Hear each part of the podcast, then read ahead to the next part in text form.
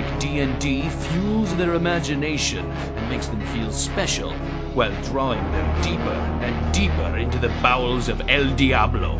Observe the previously unobservable. I'm attacking the darkness. Roll the dice to see if I'm getting drunk. yeah, you are. Are there any girls there? Yeah. Anyone can play. I don't really know the rules. Listen, there aren't any rules. It's a game of the imagination. Oh, okay. This is your character sheet. Your name is Titanium. I don't know what any of this stuff means. I'll help you. I'm the dungeon master. I control worlds, universes. Okay, you guys can talk to each other now if you want. Welcome to episode 12 of DC RPG, the Hero Points podcast. I'm one of your hosts, Game Master Siskoid, and I'm here with my co-host, the player known to you as the irredeemable Shag. Say hi, Shag. Let's roll. That's the end of the show. Um, but we're going to roll all day long.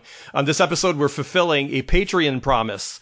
Uh, by reaching a certain level of pledging, you can unlock rewards, and one of these rewards was an actual True Blue DC Heroes role playing session in which Fire and Water Network regulars and guests play heroes they are somehow associated with.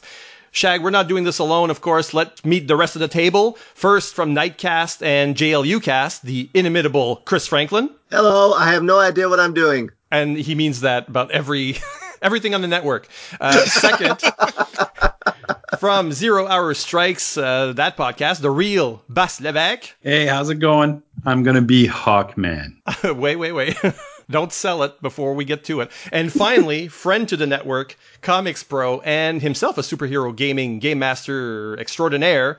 And the reason I'm, feel- I'm feeling a little bit insecure today, uh, Mr. David Gallagher. Hey guys, thank you so much for having me today. I just love that Siskoid implies that Hawkman is selling it, but that's great. Okay. We've been talking about doing this for a while now. Uh, I know David has been very uh, insistent about being on it and uh, about pushing us to do it. And of course, we put it on the Patreon, so we knew we one day would have to do it. Uh, and then, you know, immediately after we announced it, it was like a day later, we had to. Shag, you ready for this? I mean, you're the co-host here. I'm well. First of all, I haven't been the co-host since this show launched like seven years ago, so I appreciate you having me back more than anything. I don't feel like a co-host anymore, but I am so excited about this. I, I've been playing the Marvel game with a group locally. I haven't played the DC game in a while, so it, it feels really good to get these ten siders in my hand and get some rolls done. Yeah, you've got the original dice there, the, the little weird seven. I do, I do. I'm so excited. I got my I got my screen out. I got my second edition and my third edition. Ah, so much fun. So what you're saying is you're a, a traitor. Uh, for playing the Marvel game? Uh, Yes. Well, that would be you, sir, who coerced me into trying the Marvel game again. So I am actually, I am sharing the love for both, uh, both products. That neither one are in publication anymore, anyway. So obviously you guys know what you're doing. Uh, Chris doesn't, and then uh, Bass is uh, more middling, I guess, because Bass has played this game with me in the past. Yes, I have. I played a Yeah, yeah, weird version of uh, Plastic Man. Th- There was that, and I think uh, you also had that great Jester character who was uh, cross Oh, yeah. between the Flash and uh, the Joker. Yeah, yeah, that was fun. That was a good character. Uh, so I will be acting as game master today, and for the purposes of this demonstration, I've elected to adapt the introductory Justice League International adventure included in the second edition boxed set. It's called Exposed. It was chosen for my familiarity with it. My players' unfamiliarity with it, the Bwahaha era connection that ties back to Shag's most excellent JLI podcast. Wow, so nice. Everyone on this show has been a guest, by the way. It's true. It's true. And the fact that it's talky enough to play well on audio. But dear listener, this isn't the JLI you know. This is an alternate JLI with a different membership. So let's turn the microphone on the players and see who they are playing. Mr. Chris Franklin, I'm Batman. are you that Batman? Are you the Knight? Oh, you're just gonna have to wait and see which Batman I am. Hmm, so many choices. Shag, Professor, how long is this going to take? I've got basketball practice later. I am Firestorm, the nuclear man. the overpowered Firestorm. I know. Hmm. I tried to get him to let me play Blue Devil people. He insists that I play Firestorm. I think he's funnier. It's because he wants to be my Professor Stein. Bass. I'm Hawkman. Yes, you are. And I, I I love this because I said characters you were associated with, and somehow your hate of Hawkman has associated him to you. it's not hate. It's not hate. It's disdain. But you know what? I'm, I'm gonna be. I'm gonna try and be Hawkman. You might hear a caw caw somewhere. we'll look for it. Uh, and then, of course, David Gallagher. By the power of the pyramids, I am Golden Pharaoh. You may recognize me as a character that has appeared in the Superpowers action figure collection, but has not appeared in mainstream comics yet. But today, I will make my grand appearance in Siskoid's great adventure.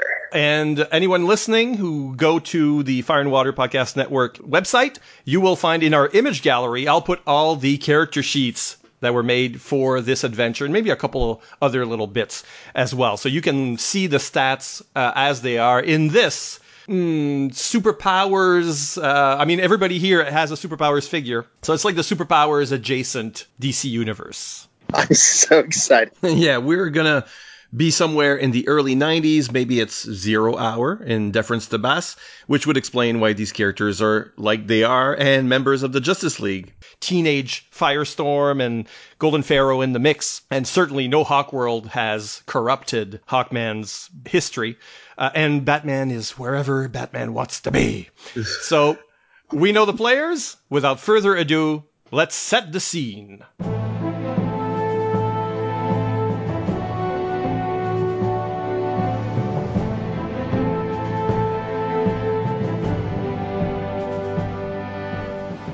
So it's a dull Tuesday morning. Firestorm is alone on monitor duty in the JLI's New York embassy.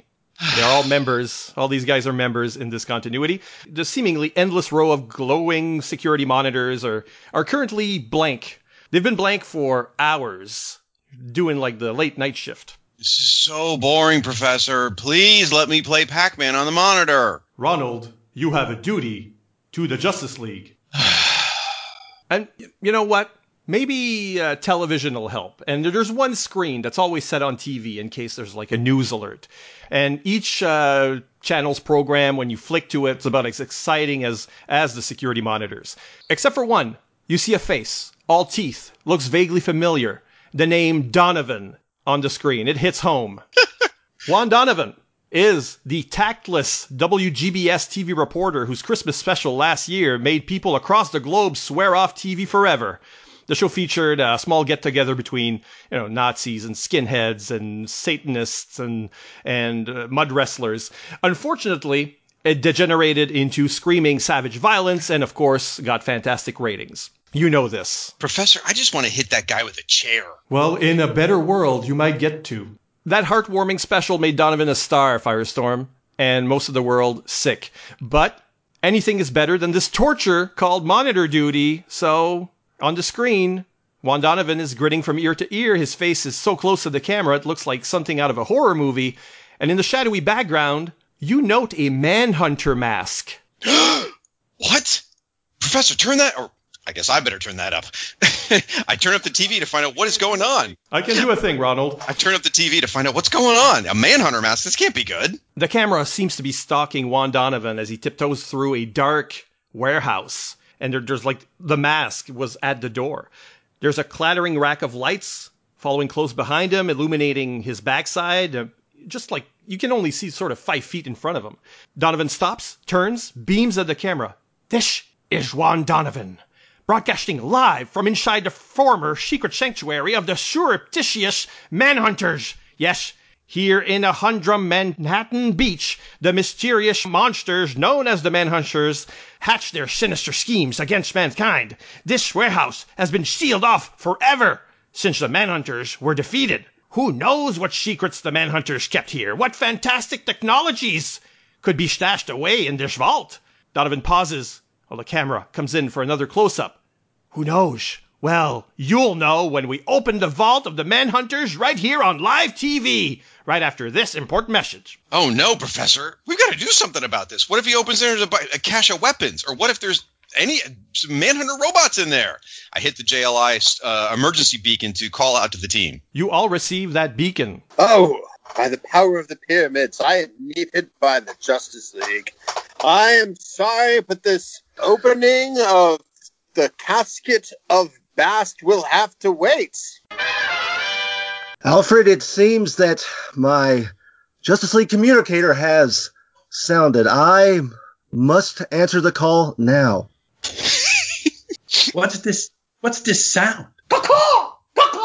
You all beam into the embassy with those teleportation tubes, graciously donated by Hawkman himself. They're all Thanagarian, aren't they? And when the commercial ends, you're all in the room. It's a lot of commercials. Donovan is standing outside a large high-tech metal door. A group of WGBS technicians are cutting through it with a couple of acetylene torches. In case you've just tuned in, and some of you have. This is Juan Donovan, and I'm standing in front of the vault of the mysterious manhunters. So strange, so amazing. What will we discover inside? What incredible secrets has this hidden race left behind? What is their legacy to us, the human race? And the technicians finish cutting the lock. They, they step back, and the vault door swings open. It's dark inside, but once the camera and lights enter, there's nothing there. The vault is completely empty. Donovan stares into the vast hole. By the evil powers set, what sort of evils is he trying to unleash on this earth? Juan frowns in shocked, then really embarrassed manner and turns to the camera and with a sheepish grin, nervously chuckles.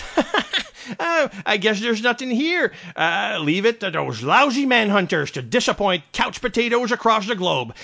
Well, this is Juan Donovan ending his show very early. Uh, thanks for tuning in, and be sure to catch my next show, Confessions of the Kinky Cow Tippers. Huh? What? Huh? He's looking off camera. There's something there? Oh, let me see. Let me see. Camera pans down to the far right corner of the vault, and there's a small dusty package right there. Oh, here it is. The forbidden secrets of the manhunters. The camera zooms in on the object. It looks like a high-tech video cartridge. Through the dust, the label is barely legible. Justice League International Histories, secret identities to be programmed into infiltration android Rocket Red.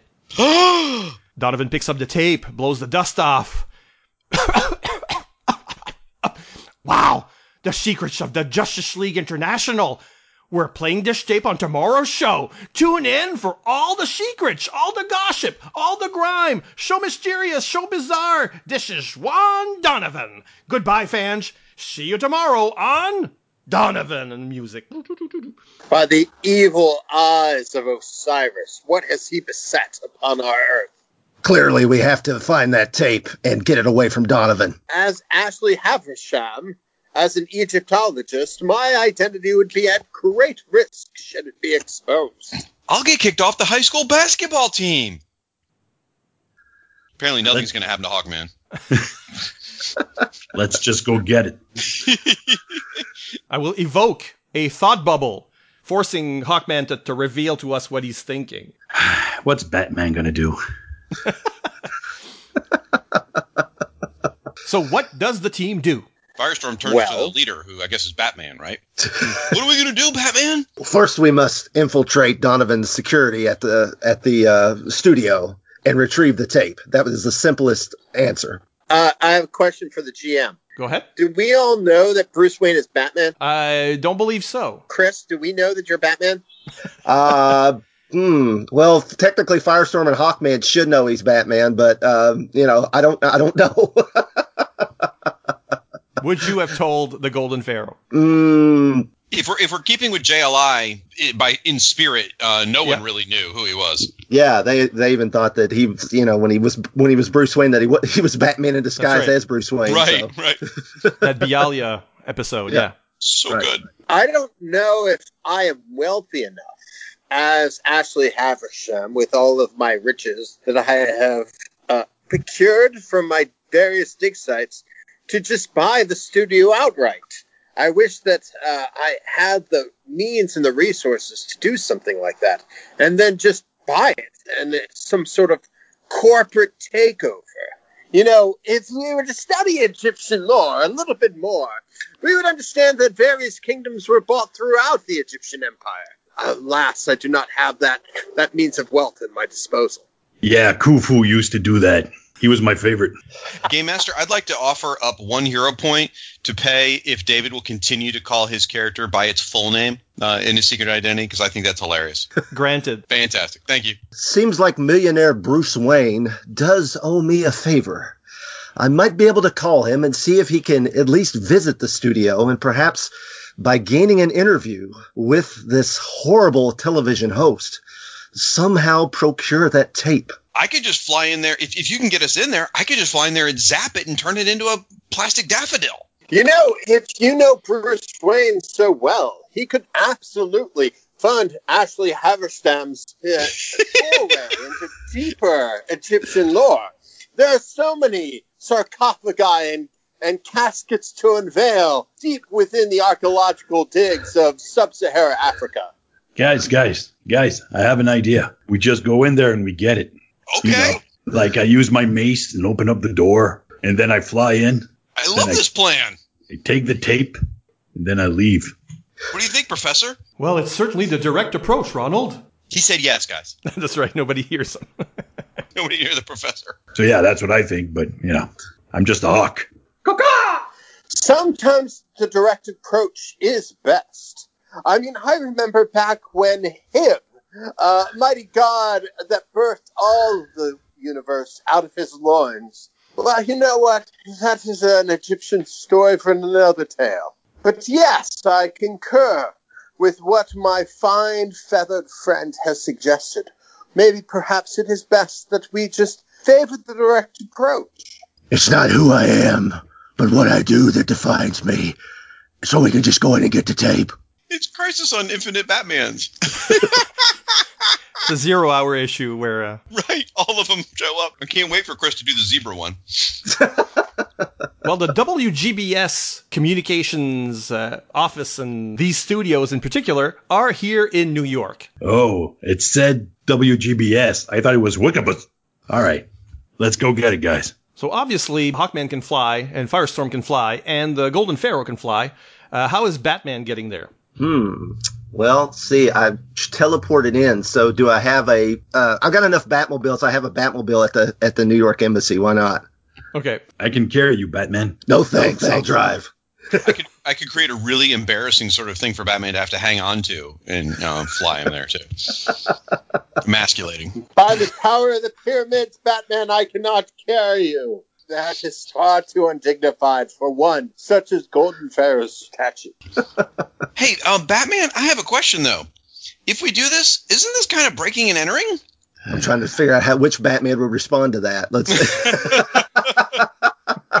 Would the Alan Davis Batman be like the greater good is far more important and there's too many lives at risk? the the Alan Davis Batman would use the uh, would use this host as a human shield uh, to get the videotape. well, it is breaking and entering Firestorm, but sometimes we do have to do what we have to to protect our secret identities so we can continue to operate as crime fighters. Did Zatanna give you that piece of advice? I don't remember. Perfect response. So the team heads for the WGBS building. Seems to be under repair. I will even send the players an image at this point. So exciting. Yeah, it will, of course, be in the image gallery on the website for listeners. So what you see here is that uh, it seems to be under repair. There's scaffolding surrounding the 12th floor, uh, and freshly applied cement covers what used to be holes in the walls. There's been a recent battle here due to the last big crossover. But a section of the scaffolding has been broken away, and smoke billows from a man sized, newly made hole in the 14th floor. Suddenly there's a loud rumbling noise that you hear, uh, and Batman, the car shakes. Everybody else is in the sky. The car actually shakes as you drive up. The building shakes, shudders. No other buildings in the area seem to be affected. Further observation reveals that all the doors on the ground floor are sealed by huge walls of ice. Looks like no one can get in or out. Oh no! Holy atomic piles, Batman! So I um, I offer to fly down and grab Batman and bring him up to the 14th floor because obviously we're going into the 14th floor. We got to go in there and stop it, whoever whatever's going on. Thank you, Firestorm. That will be quicker than my normal bat climb. fly down. Could this be the vilest work of one of our evil adversaries that is trying to foil the work of the Superpowers team and Justice League International? Well, with all that ice, it might be Killer Frost. Or Mr. Freeze. Or winter. So I zoom down to the Batmobile. I uh, create like a platform for Batman to stand on because I'm just not going to carry him. That's not cool. And uh, I let him sit on the platform and, and I haul the platform up as we fly up uh, to the 14th floor. Um, what about you guys? Yeah, I'm flying up. Maybe a little pass around there to see if there's something else around that that building. On your pass, you see that there's a helicopter on the top there. That is part of the of the setup. All right, helicopter on the roof, guys. Helicopter roof. Golden Pharaoh, meanwhile. I believe that using my powers of light manipulation given to me by the new gods themselves, that I can blind those helicopter and adversaries should they be. Wait, what does the logo on the helicopter say? Is there a logo on the helicopter? There is not. It is unmarked. It is not a WGBS helicopter. Then I shall blind the opponents using my light manipulation powers to blind those people with the helicopter. On your own flight pass, you note that there is no one in the helicopter. The door at the top is kind of ajar. Well, the, the, not the door of the helicopter, but the door going down into the building. That is ajar. Hmm. Can I blast the helicopter out if there's no pilot? Can I use my powers to blast the helicopter out of the sky? It is on the ground, so yes, you you could. It is a sitting duck. So it's already landed on the on the on the uh, Yes. roof. You're saying. So clearly, someone came in, landed on there, and is gone in the building already. Now, while you guys are flying around looking at things, Firestorm and Batman have been entering through the 14th floor. Actually, I was going to change something if Oh, I could, if it's not too late. Uh, I was going to offer Batman and, and say, you know, offer to put him in the 14th floor, or as we are flying up, I see the damage on the 12th floor. I could drop him on the 12th floor at the scaffolding if he'd like to go in there. But either way, I'm going to drop him off, and instead, I'm going to go intangible and come in through, say, the 16th floor and work my way down in, in uh, my dispersal power. Sure. Batman, uh, do you want to go through the 14th floor or the 12th? Let's make it 12. You go up to the top and meet me in the middle. Okay. So I drop Batman on the scaffolding, and I'll fly up to about the 16th ish. Uh, again, it's I, I'm not seeing the numbers on the side of the building, obviously, but I'll go a couple floors above the holes and turn uh, intangible and go through the walls and stay intangible as I'm seeking out whoever's causing this damage. So you've done this, and uh, because of your hesitation, now I can get Hawkman and Golden Pharaoh into the action immediately. So Perfect. where do you guys want to go? I'm going to just fly through the 14th floor, the hole in the 14th floor. And uh, Hawkman? I'll take the roof and I'll go down. I'll go down the stairs from the roof. So you're each taking a different entry point. All right. Because splitting the party is never a bad idea. Never. It's never been a problem in any game ever. Certainly not here. So uh, let me let me get this straight. Okay, so uh, Batman. Let, let's go from the bottom to the top. Yeah, the twelfth it used to be cubicles and and whatnot, uh, but now it is covered in ice. There are people here in blocks of ice and all the ac- accesses to the like to the uh, the elevators and the staircases are all iced up. A few people are actually not iced up and just in a corner, freezing their asses off uh, and cowering. Citizens, who did this to you? Oh, it was that. It was a big gorilla and and a snowman. Big gorilla and a snowman. Can you describe this snowman? He was sort of like in a Jack Frost costume. Uh, He went that away towards the back of the building. Here, take these bat hand warmers and try to keep yourself warm while I'll investigate. All right, one of the Omni gadgets has been expended. They're huddling around that, you know, it's like like those little gloves that you crack beforehand. Yeah. So Exactly. yeah, yeah, B- but bat strength, of course. Bat strength, right? Yeah. Exactly. So you run towards the back of the uh, the floor and uh, sort of catch the backside of a villain you know as the Icicle, not the original Icicle, the young one from the Infinity Inc. villain. Only Batman would remember who this guy is. Also being seen on Stargirl currently, right? Is he? Oh, yes. Absolutely. oh, there you go. Topical. Caca! So he's heading for uh, the back stairs. Can I throw a batarang at him? You can, sir. And isn't it great that Chris gets to do the first roll? This is awesome. So excited. So, so how many dice do I roll? Uh, always the two. So each player that's has two 10 sided dice, Right. and you roll and you will add them up. If you get doubles, you will re-roll and add that number. And if you if you get doubles again, you keep re-rolling until you don't get doubles again. So superheroes can have like these massive uh, successes sometimes. It's important to note though that a zero is a ten, not a zero. Yes, exactly. Okay, so I'm gonna roll. Okay, so you're rolling. Oh well, don't tell me what you got. Uh, just explaining this because we're doing it for the first time. Explaining this to the the audience. Uh, you are rolling on the action table. You're using your dexterity as your acting value versus the icicles opposing value, which is his own dexterity. So you don't know his actual dexterity, but yours is uh, pretty high, I believe. Is it a ten? Yeah. okay. Yes. So, so you're 10 versus his, and you should have rolled to, to actually hit. You should have rolled at least a seven. I rolled a nine. All right, a nine. So that would be a success. The batarang. What are you trying to do with that batarang? Trying to knock him out, or at least knock him, you know, so I can so I can question him and Trying to do damage with the the batarang. So we look at Right. the batarang has a, a effect value. And that is right on the sheet there. It says Batarang. I guess has like a strength of seven. I guess that's its EV more or less against the icicle's body. So I'm looking here, there's been no column shifts as we call them. You hit him, but it bounces off his icy exterior. It's got like an Iceman kind of shell. Game Master, if I may, You may. I apologize for and, and edit this out if necessary. But if he needed a seven and he got a nine, isn't that enough to get to the next column, which gives him a column shift? You only get column shifts from 11 on. That's why those Oh, numbers see, are red okay. on the. Yep. Gotcha. Been a long time since I played. Me too. I'm also struggling to, to remember as I do it. Yeah, it bounces off him. The Batarang did not have the effect that you wanted. And now he's aware that you are present. Let's move to another floor. It's the 14th floor. That's where the, the Golden Pharaoh went directly through the 14th floor. Golden Pharaoh, you are flying through uh, an area of offices and cubicles. There's WGBS insignia on everything. This appears to be their offices. The people seem to be running kind of scared as a supervillain that you have identified as Major Disaster is uh, furiously opening doors, uh, looking through the different offices, and screaming for Donovan. By the golden power of Isis, this shall not stand.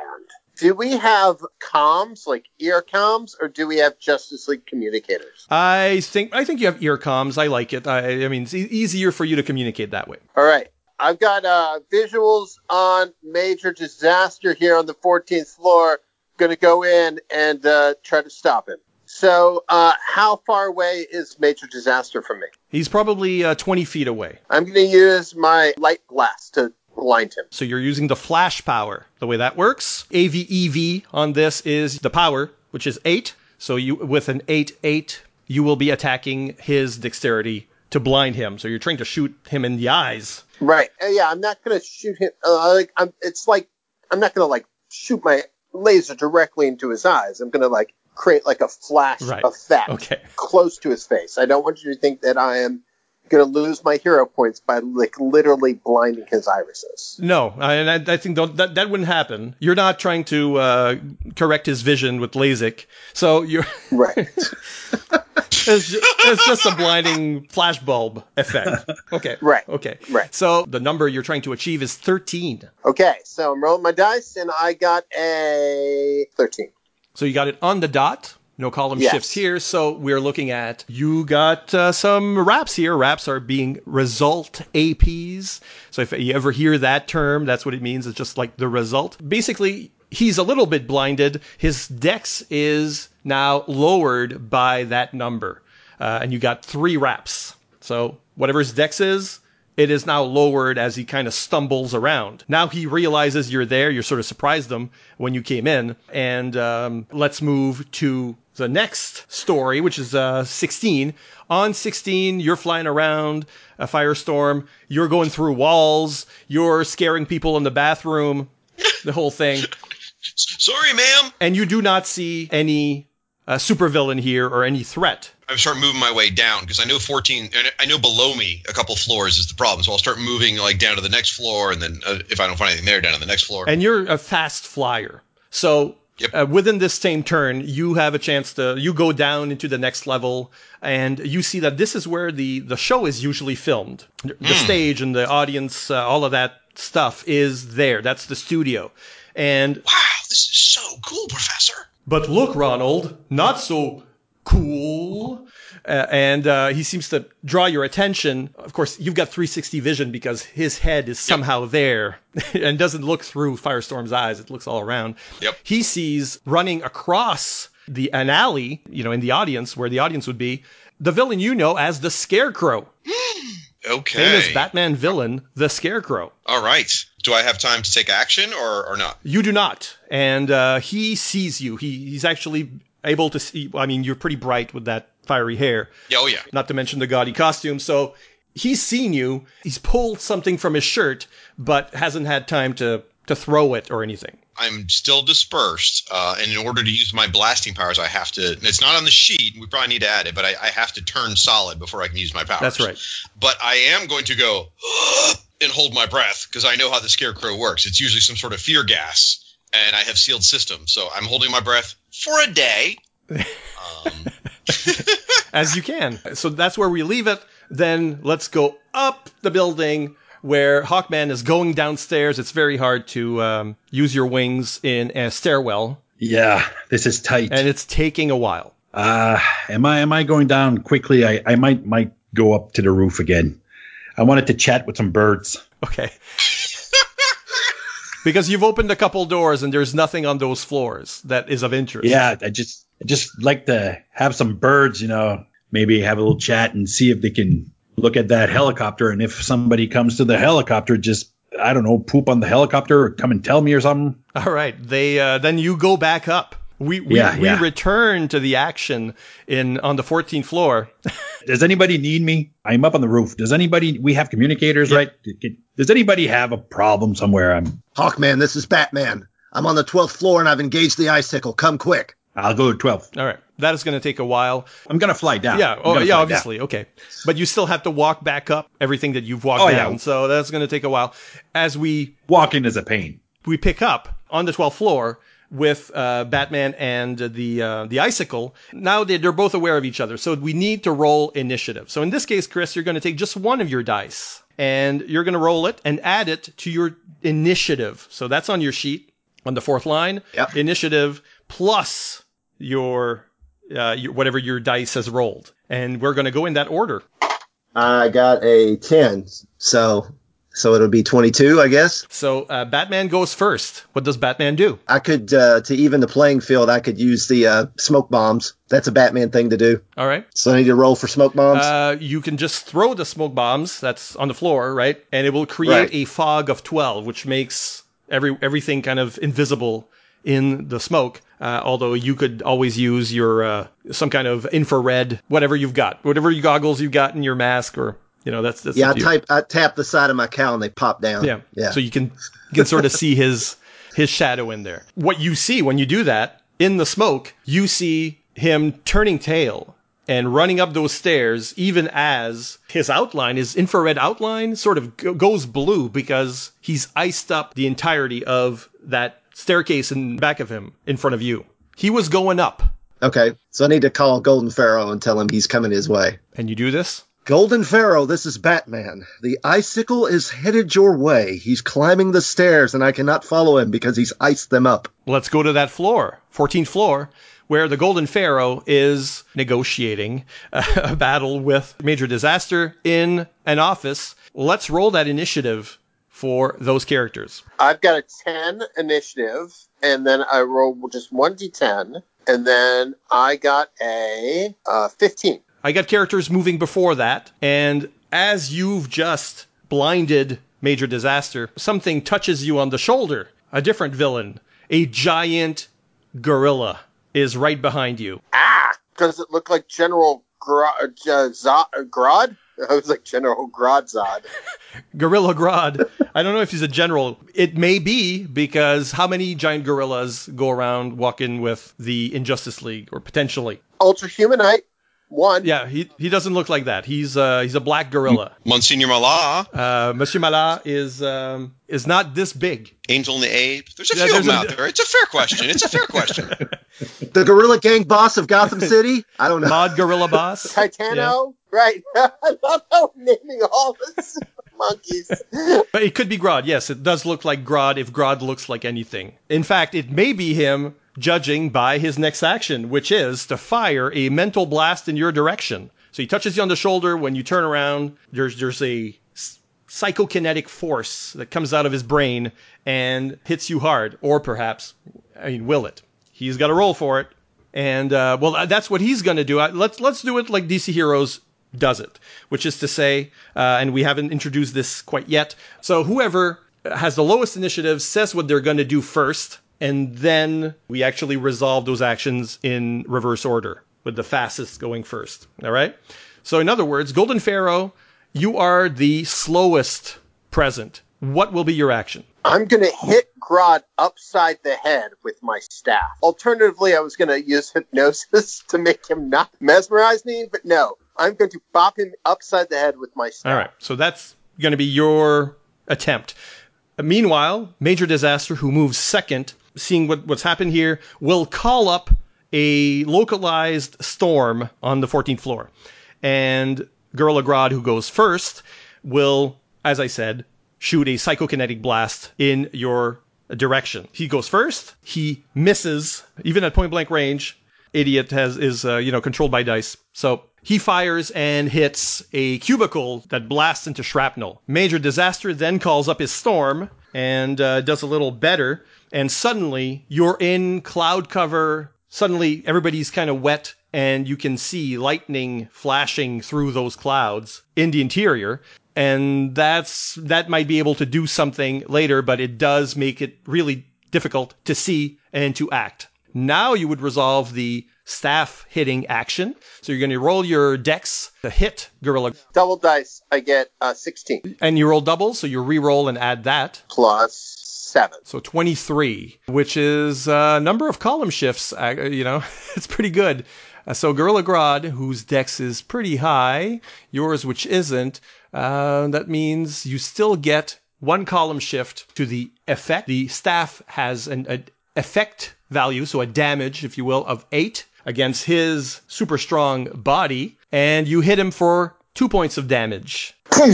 That's what you get. The great Anubis smites you, Gorilla Grodd. Meanwhile, on the on the, the floor that is a studio, Firestorm and the Scarecrow are rolling their own initiatives. Went under my keyboard.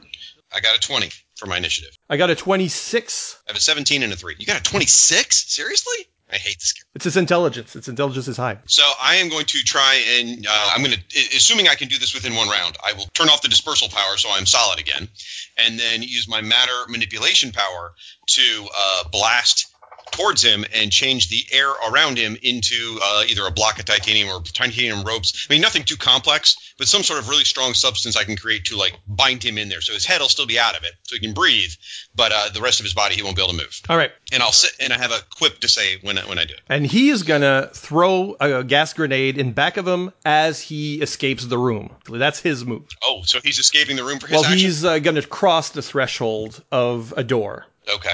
Not quite out of range. He doesn't know Firestorm from Adam, so when he throws that gas grenade, he does not realize that you don't need to breathe. So Gotcha.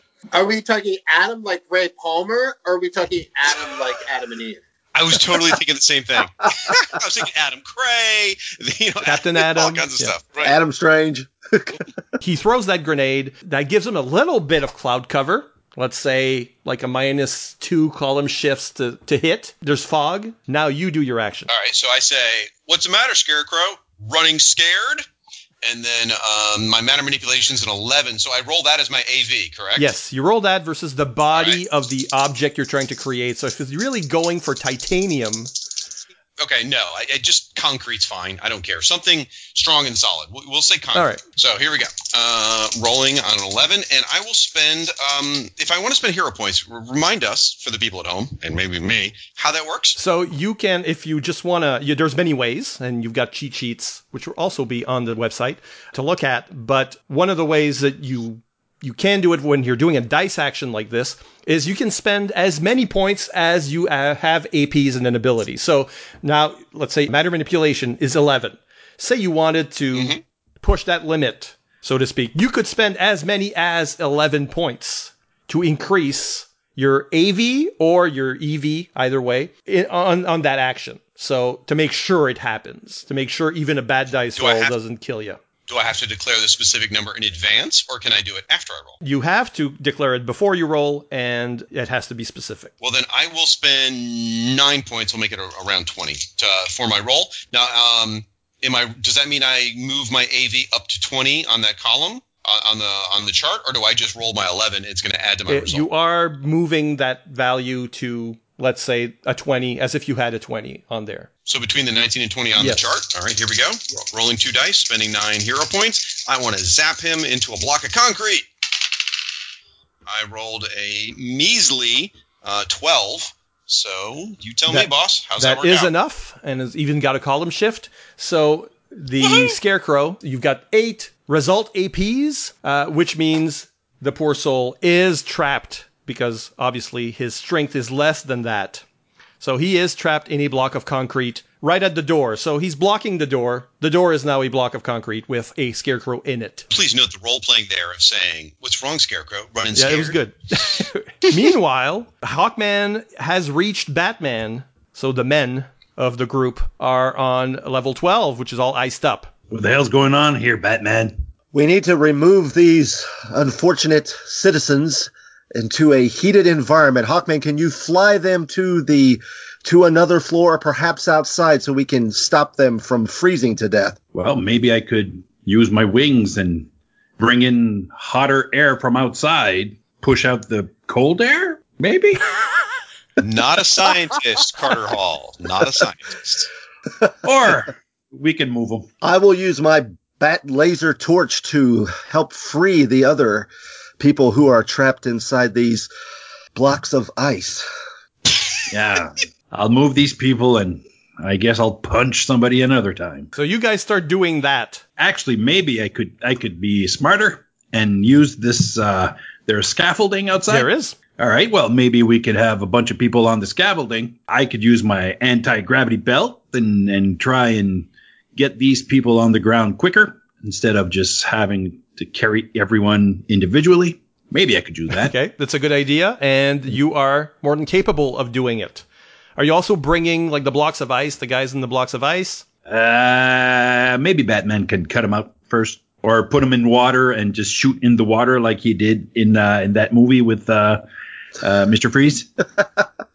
That'd be nice. Try to do that. So meanwhile, you will be dropping all the, the, the people that are they're fine and unfrozen. Yeah, yeah, they're not dead yet. All right. So I'll save the live All right, ones. so you're doing that. Batman is melting through the the ice, cutting out people from uh, from their blocks of ice. Meanwhile, on level 14, we are all rolling initiative. So Golden Pharaoh and uh, the villains present roll initiative. I rolled a 20. Checking. Okay, Major Disaster got under that. Gorilla Grodd got 29, so he's first. Uh, and um, so, in order of reverse uh, movement, Juan Donovan is going to get into this. He's going to run out of his office and try to stop the fight. Talking is, is what he wants to do. Next up is Major Disaster. Major Disaster is going to try to zap you with lightning from the clouds he's created. What will you do? Could put up my force field, right? And then just not take my move.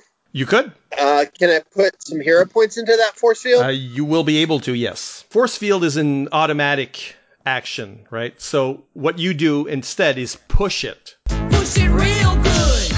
So basically, you'll be still rolling. You'll be rolling your force field force field as your number versus its own number. So you need to roll at least an 11. Whatever results you get are added to the force field. okay, I'm going to spend five hero points. And then uh, the Gorilla Grodd is uh, basically going to try to, on his end, uh, since Juan is going to come into the room, he's going to go and grab Juan. That's as soon as he sees Juan, he wants to drop you and just run for Donovan. He's the fastest, Gorilla Grodd basically navigates as much as, you know, he's got a lot of girth. Uh, he's going to use acrobatics to try to run to the, or jump to Juan Donovan's location. Doesn't quite get there. There's stuff in his way. He's pushing cubicles down. People are cowering. Uh, the fax machine just went, but he's quite close. Now it's your turn. So if you're boosting your um, your force field, then yes, you must roll 19. four column shifts. Uh, you have doubled your reflection field, so it is actually an 18, uh, 16 for when that lightning hits you. Huzzah! uh, I wouldn't say huzzah, I would say, by the Pharisees, I command you to stop. The lightning is trying to hit you. Uh, at uh, and you have a dex of you still have a dex of three, so it's going to hit that reflection field essentially. The lightning bounces off uh, and hits him uh, with uh, the, the, it's almost its full force, zaps him to unconsciousness. That is a very JLI thing. That's awesome. I command you to stop now. And so now Juan has his move. So he's rushing into this room. No, no, no, stop fighting, stop fighting. There are no cameras here to catch it. Uh, his first his first volley. and he's you know he's completely out of breath and he sees that major disaster and like you know the cloud cover is sort of disappearing now because major disaster is out and he's like no, don't don't don't hurt them. Don't- I'm not going to press any charges. I'm not going to press any charges. He tells you this, and you're the only uh, the only hero here. The gods will deem whether or not you have committed foul acts. The scales will judge your soul. But don't you understand, Golden Pharaoh? He knows who you are. I'm surprised. he He's actually hung around for wave three. That's impressive. I want Yeah. them on my show. You guys too. I want the Justice Leaguers. That'd be cool. Listen, listen. Okay, get your guys together, and we can do a whole JLI Injustice League special. What is Grodd still there? Grodd right? is still there, and he's sort of he's listening to this. Has combat stopped and Grodd's just kind of uh, paused, or is he just kind of? Yes, he's he's paused and he's list- he's in a JLI comic, so he's he's paused and is listening, and his other teammates are nowhere to be seen, and his one teammate that's in here, the other very powerful villain in the group, is passed out on the floor. So I'm going to use my staff to incinerate one. You cannot. You are upholding the good. Damn it! the greater good. I just made a speech about how the gods will judge his soul. And You wrote up the character sheet. I know the worst part. I was thinking like I was going to enact the the powers of Set. Blah blah blah. damn it! I, I would like to submit that what we just saw was a Kevin Maguire series of three panels of Golden Pharaoh's close up on his face, like furious and angry, and then just slowly diffusing as he realizes, like slumped shoulders, that he has to talk this out. Oh yes, agree. Like, ah, like voices in his head are like, yes, it's for the greater good. Set and the other Osiris and Isis will judge his soul. Horus will look down upon him. And I'm like, um, I'm holding the By Thoth. fine. Yeah, by Doc, right? exactly. Well, let me cut away quickly to Firestorm because I think Batman and Hawkman have their hands full. This is happening in you know in seconds, but Firestorm has just taken care of Scarecrow. Uh, what's his next move? Well, did I hear any of that on the JLA communi- or JLI communicator or not? Uh, if it's helpful to you, yes. oh my gosh, we're gonna be on TV! This is so cool! And I start heading for 14. Okay, well you you drop down into that floor and right into this situation. Uh, so you may roll initiative whether or not you decide to. Six plus my 17 is a 23. All right, Golden Pharaoh, 18 for Gorilla. Grodd got a 32, and Juan Donovan an 11. lord! Juan will keep talking because he's a talker. I'm going to hypnotize Juan to sleep. Firestorm? Well, he's like, you know, again, he's like 16, 17 years old, so he's pretty excited about being on TV.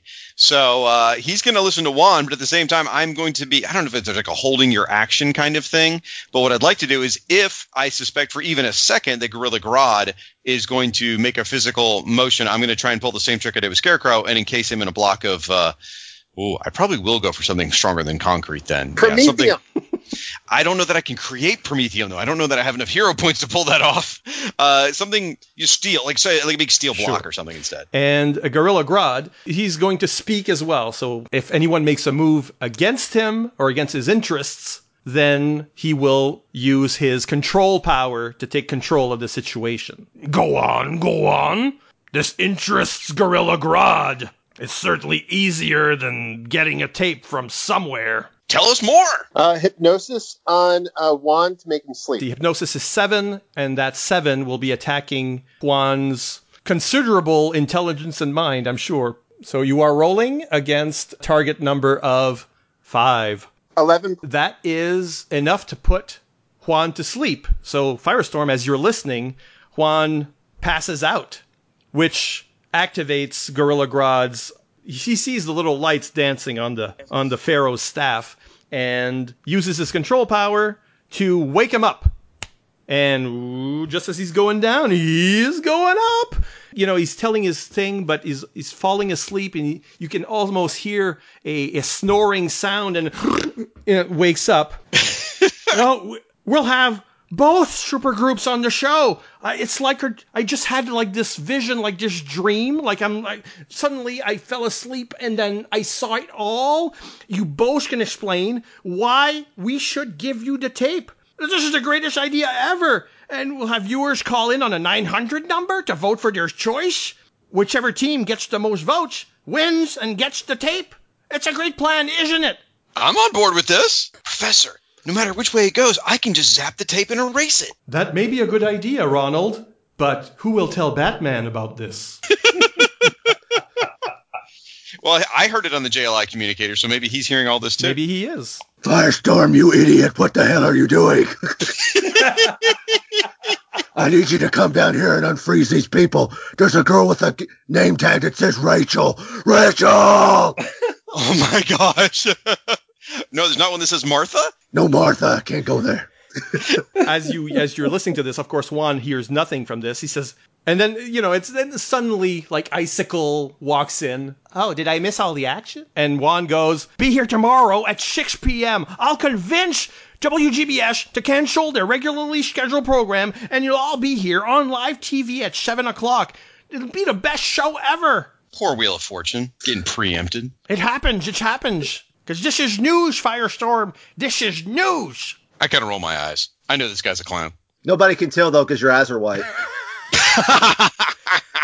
It's so true. So true. A good artist, a good artist can tell us that Firestorm's eyes are rolling up. Kevin Raphael Maguire. Cannon or Kevin Maguire could make Yes. it work. Yeah. He wants you all to come back the next day, and the Injustice League are sort of like icicles, sort of picking Major Disaster up and sort of like shooting little snowflakes in his face and like wake him up or something. But Gorilla Grodd seems to have agreed to this course of action. There is no need for a television program. I, and I hit my staff on the ground and reveal instant change that I am really Ashley Haversham. There is no need to, by any means, fool the rest of television into revealing the Justice League's secret identity. I volunteer my identity here and sacrifice my name for the goodwill of the Justice League International. Wow, is that going to inspire the rest of you to do the same? Hell no. Uh, have you ever heard of Batman? No. I will grant you an exclusive interview about how I was imbued by the power of the pyramids from the new gods to fight against Apokolips and the powers of Darkseid. I will tell you the epic tale of how Darkseid was birthed and his son and his adopted son and how he has plans for conquering Earth, but it is only us, the Justice League International, here to to help tell the tale. Juan Donovan weighs the, the the star power of this stellar interview with the Golden Pharaoh and revealing Batman's secrets. A, a picosecond is all it takes for him to give an exp- uh, a Kevin Maguire expression on this, which is just about what you think it is. So b- barely a You- panel. Not you've been, even. You've been basically visually told, "Oh, honey." I was gonna say if we go this route where we're forced to reveal our secret identities, this is gonna turn into annual number two instead of Justice League of America. Batman's gonna disband the league. We'll have to move to Detroit. It'd just be a mess. Well, nobody seems to care that you are who the Golden Pharaoh really is. Maybe they haven't clued in to your exactly the, the relevancy. Do you agree to this? And if so, can we skip ahead a day? One by one, Firestorm's already agreed. Golden Pharaoh uh, was which which way were you falling on this Golden Pharaoh? Fine, let's do it that way. Batman would, of course, completely disagree. I say we do it. We can't lose against these chumps. And may, maybe we maybe we, we get everybody in the room now. Juan is very understanding of Batman's position. He's trying to convince you. You know, Batman, uh, if you don't want to be on the screen, you don't want to be on the stage. You you can still you can be like in the green room. We can have like a microphone and maybe like a like do like a shadow play kind of. Uh, so you and we can distort your voice. Uh, you know, we've got all that. You can just stay in the green room if you don't want to be on the stage. That's fine. I would never let anybody distort my voice.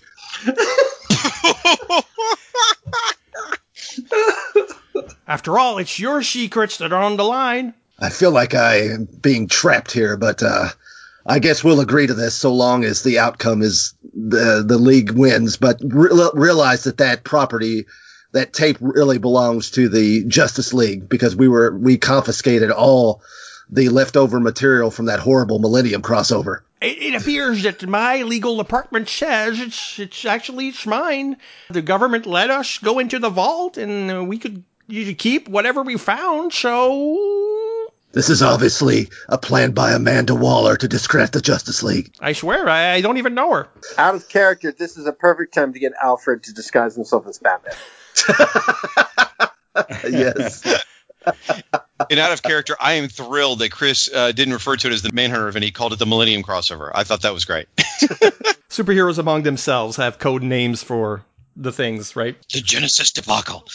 Will Batman take up uh, Juan's offer to stay in the green room, or will he be on stage? Well, it seems I remember that one time I was on a roast with a bunch of supervillains as well, so why not? Thankfully, Batman and Hawkman and Firestorm, with his matter transformation powers, uh, were able to free all those people, and everybody uh, who was frozen by the icicle has survived. They're fine. You know, they might they might catch a cold. The next day, the sidewalk when you get to the um, to the building, uh, the sidewalk outside the Galaxy Communications building is packed with excited crowds. WGBS TV has been doing a bang up job of promoting the Justice League and Justice League TV show, and thousands of fans have lined up to get a glimpse at their favorite teams. Huge banners reading Welcome JLI and Welcome in Justice League adorn the front of the building, but they're doing a poor job of covering the scaffolding erected over the holes in the walls on the 12th and 14th floors.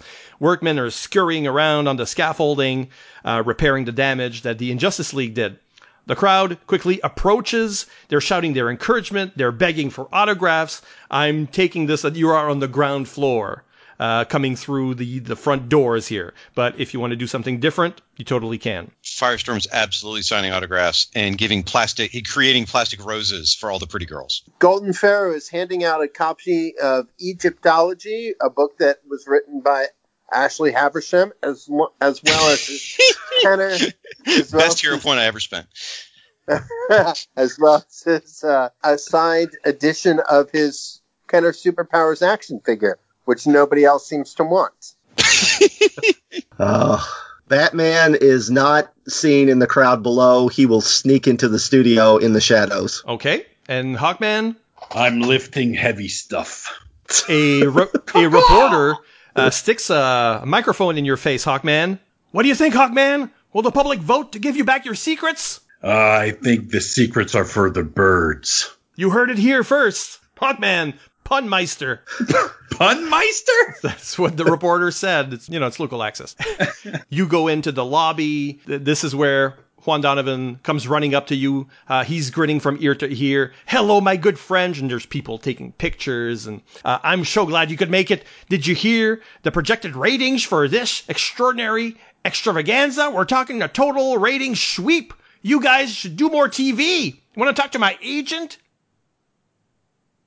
No? All right.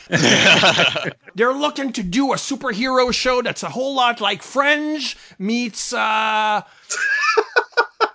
Oh gosh. anyway, it, it's a thought. I see where you're going. So uh, Firestorm's like, yeah, well, we'll connect you with our friends Fire and Ice and Guy Gardner and the Atom and or I guess Green Lantern and the Flash and uh, let you know. We got an award-winning costume designer on this. I you should see it, but we need we need the licenses. You know, we need your likenesses. Uh, you could get like um, what's that guy who was in uh, Twin Peaks? Uh, Miguel uh, Ferrer. And that guy from MASH. A cheer goes up at the front of the lobby by the entrance. Uh, across the milling uh, crowds, the Injustice League is arriving on in some sort of chartered limo. There's a loud theme music blaring from. Meg- I mean, they're, they really they, they thought this through. Uh, the villains step onto the sidewalk. They're smiling. They're waving. The crowds are. They're a bit like desperate political candidates, to be fair. But you know, they they're putting on a show uh, in a way that maybe you did not. Come on, guys. Where's Batman? Leading the crew is, and this is someone you only basically know through Mr. Miracle, who's also on your team, I suppose. There's Funky Flashman, the former public relations agent to the Secret Society of Supervillains, uh, and he's waving at the crowd and he's smiling and he's a bit arrogant walking in. Thank you, dear friends, for that calamitous cacophony of acclaim. I am Funky Flashman, and I represent these fine gentlemen of the Injustice League. We're here to provide the peerless personages of the press with a unique opportunity, a viewing of the incredible Injustice League's first press conference. And he steps up to a podium and he's presenting the different villains. It's really sympathy, a sympathy drenched speech that he's doing there. Kind of, you know, his clients have been unfairly persecuted by the Justice League, and uh, he, so he's he's really like setting the stage for what's coming up later. And he ends the speech with Excelsior. If you know your history on Funky yes, Flashman. that's uh, that is the that that's the vibe at least. Where's House Roy? That's what I want I to don't know. know what happened to House Roy. Nothing good, if I remember my my Fourth World comics. If I may, Game Master, out of game real quick, before we start, before we showed up, I did tell the other Justice League members my plan was if we don't win, I was just going to transform the the disc or, or erase all the data. So just make sure everyone's aware I'm, I'm planning to do that. So everyone is. And uh, while this is going on, this thing, Juan eventually runs up to the podium and, and you know, he's going to stop. Don't, don't do this off the air. Uh, you know, it's going to be during the program. So, you know, he's kind of panicking that it's all going to be on the news uh, beforehand and he doesn't want anything to, to not have his logo on it. A WGVS page uh, will bring you to your dressing rooms. That's fine. Dressing rooms, elegant, spacious, hors d'oeuvres. There's a complimentary bottle of champagne, the whole schmear. Sweet. As Ronald reaches for a glass, Ronald, you are a minor. I do not care if half of Firestorm is my body. Ah, Professor, you take the fun out of being a celebrity. I'll drink for both of us later.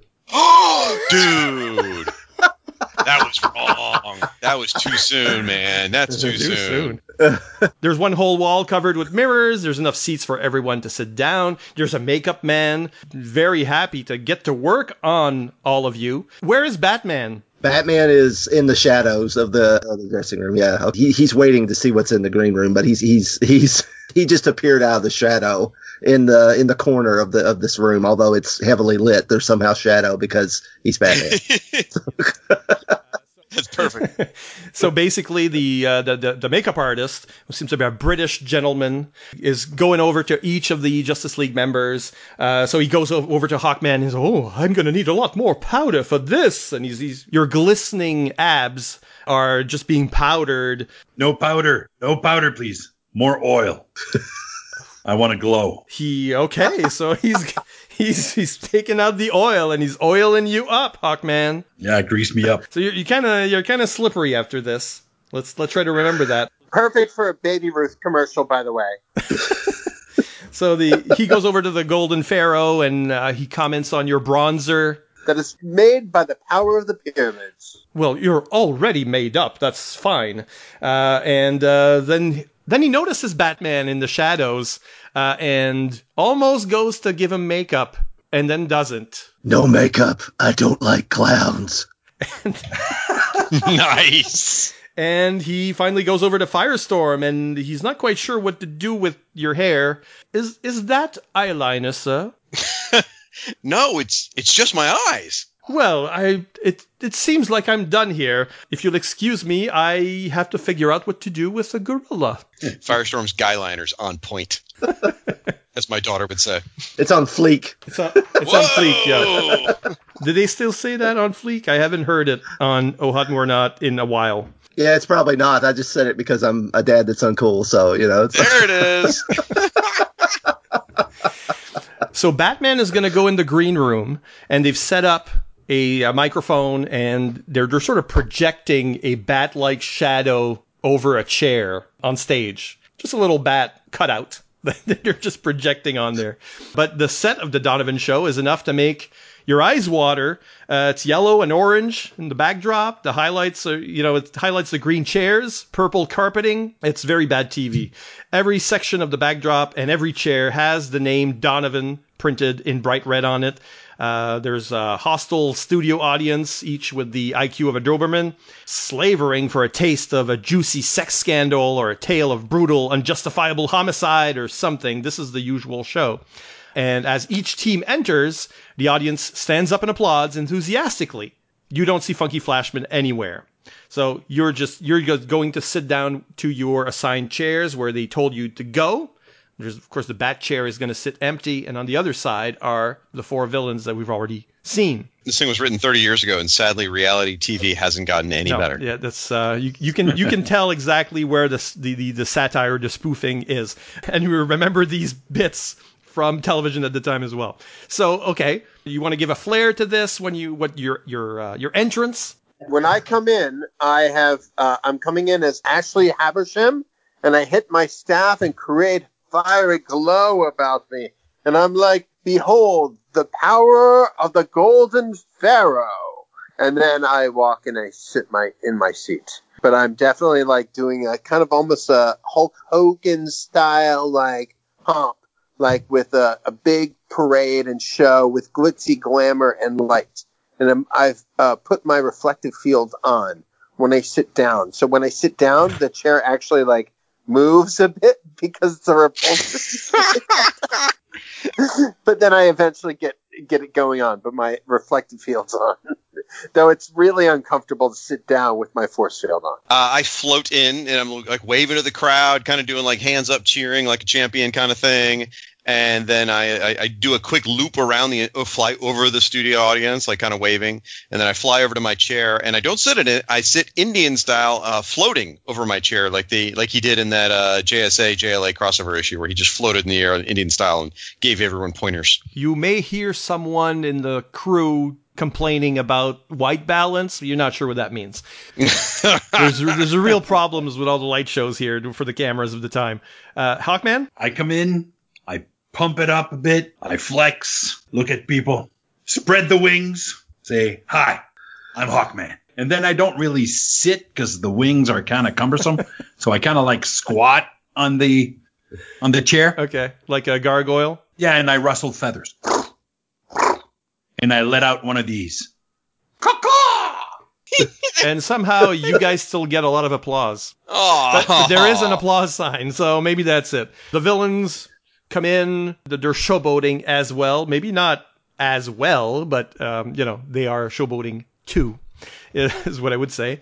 Uh, so you got your major disaster, your Gorilla Grodd, your, who almost doesn't fit that chair. It's just like it's it's this enormous ape sitting on this tiny chair, uh, which has its own ridiculous value. And uh, Icicle, and of course the Scarecrow sits there.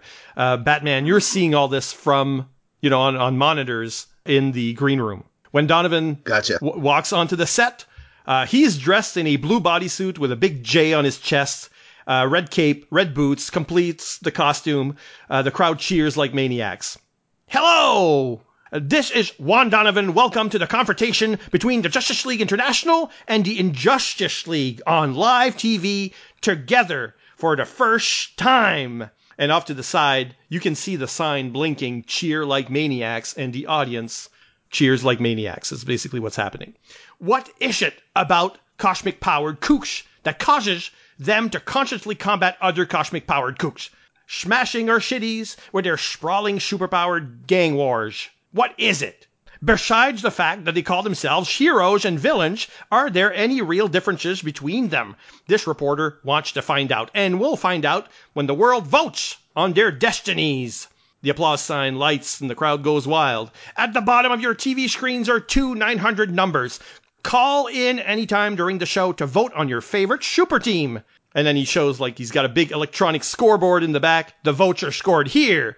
So call in, fans. Oh Lord, no! I nudged to Batman and said, "Didn't 900 numbers get you in trouble last time?" It was that Rob Kelly. Rob Kelly. Let's hope he's he can't access this 900 number to vote against us either. The digital sign is going go berserk, and the audience goes berserk. Very Pavlovian, these guys. So here we go.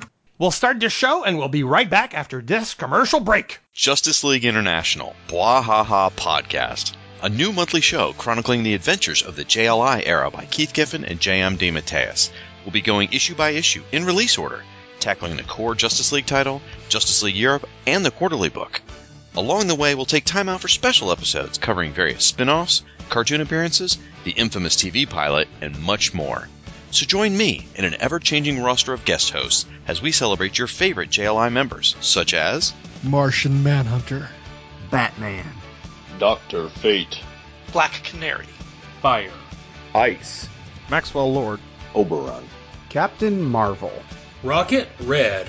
Captain Atom. Mr. Miracle. Guy Gardner. Booster Gold. Blue Beetle. G'nort. and many, many more. Justice League International, Bwahaha Podcast, part of the Fire and Water Podcast Network. Want to make something of it? Batman Nightcast is back with new episodes and a new mission. I'm Ryan Daly. And I'm Chris Franklin. The new Nightcast chronicles the Dark Knight Detective's greatest adventures from our favorite comic book creators. What a novel approach, talking about the comics we actually enjoy. I know, right? Highlights from this bold new era of Batman Nightcast include The Joker's Laughing Fish. the saga of Ra's al Ghul. Is that how we're pronouncing it? Yes. Okay. Batman versus the Man Bat. And the first appearance of villains like Clayface 3 and the Ventriloquist. Plus more great stories by the likes of Steve Englehart and Marshall Rogers. Denny O'Neil and Neal Adams. Alan Grant and Norm Frickin' Breyfogle. Irv Novick. Don Newton. Doug Moench. Dick Sprang. Max Allan Collins. No. What? Just messing with you. Wasn't funny. Batman Nightcast, every month from the Fire and Water Podcast Network. Find it on Apple Podcasts, Spotify, and at fireandwaterpodcast.com.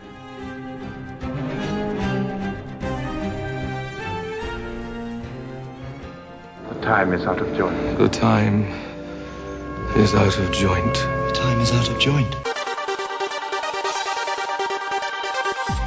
The year is 1994 or 1944 or maybe 2994. Time is under threat and history is falling apart. Who will survive this crisis and how will history be changed for those that do? Zero Hour Strikes takes you back to that DC Comics crossover and covers the entire story, issue by issue, tie in by tie in, as the DC Universe goes down to zero. Join Bass and Siskoid at fireandwaterpodcast.com or on iTunes. Zero Hour Strikes, a proud member of the Fire and Water Podcast Network. Remember, Legion. From David Gallaher and Steve Ellis, the award winning team that brought you The Only Living Boy, comes this thrilling new action adventure series, The Only Living Girl. Hi, my name is Andra. People call me Z. I was a normal girl. I loved science, my bear, and my dad. One day, tragedy struck. But that wasn't the end of my story.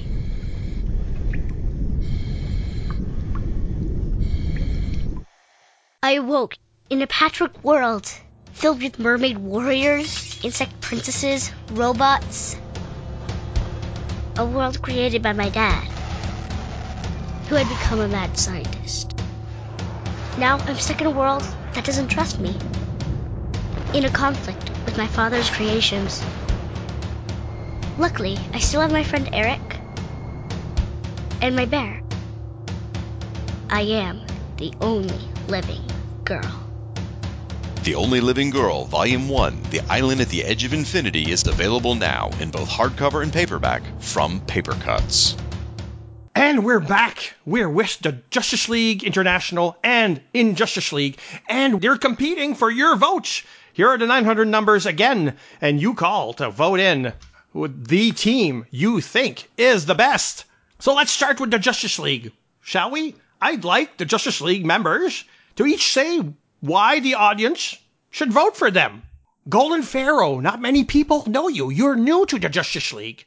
Why should they vote for a rookie? There is a war going on between Earth and the dreadful Darkseid forces of Apokolips. It is only with the united heroes that we can stop this cosmic calamity from ever stepping foot on Earth. The Justice League is the stalwart protectors, and I, Golden Pharaoh, with the power of the pyramids, exists as the human emissary of the new gods to stop calamitous and dreadful disaster from taking place on our Earth. And in my heroic identity, I am there to protect the people of the world and internationally. So please, I bequeath you, vote for the Justice League International to continue to protect the world that we know and love. For anything else is simply just mad tyranny. Thank you. And I, I give up my time for the rest of my members. All through your, your speech, the uh, Injustice League members were sort of smirking and sort of snorting and sort of laughing in their beards. oh, look at this guy. But I think the audience responds well because you can see on the uh, on the scoreboard the the votes have been coming in while you were talking. Almost a thousand votes came in for the Justice League. Bling. And then one turns to Firestorm. So following up on uh, this is Shag uh, Golden Air, uh, Golden Pharaoh's wonderful, you know, very eloquent speech. Firestorm in his head thinks, "Gosh, I sure hope Doreen's watching." Ooh, wait, even better. I hope Firehawk's watching. Oh, Ronald. Then Firestorm says out loud after Golden Pharaoh's eloquent speech, like, um, well, you know, we're like protecting everybody out there, and we all have secret identities. Um, well, other than Golden Pharaoh now, but anyway, so we all have people that we love that would be in danger from these really bad guys who would try and hurt them because they, to get back at us. In fact, one bad guy found out my identity and tried to kill my dad, and it was really bad. So we're just trying to protect the people we love so that we can protect you guys at home. Well, the scoreboard goes up another few hundred points or votes. Although it was kind of a confused teenager's response, at the end, you did draw some sympathy from them. Hawkman, you're known as a, uh, let's say, um, a hard ass in the superhero world. Why should you get our sympathy? Well, it's simple. We look cool. Look at this guy over here. He has hair made of fire. And the other guy has big words. And we're strong. Look at these muscles. And we're not punks like these guys over there. They're punks. Look at that freeze guy. He's a freeze guy. And what, what's that? A gorilla? I'm not. How? How is that even a thing? You know what?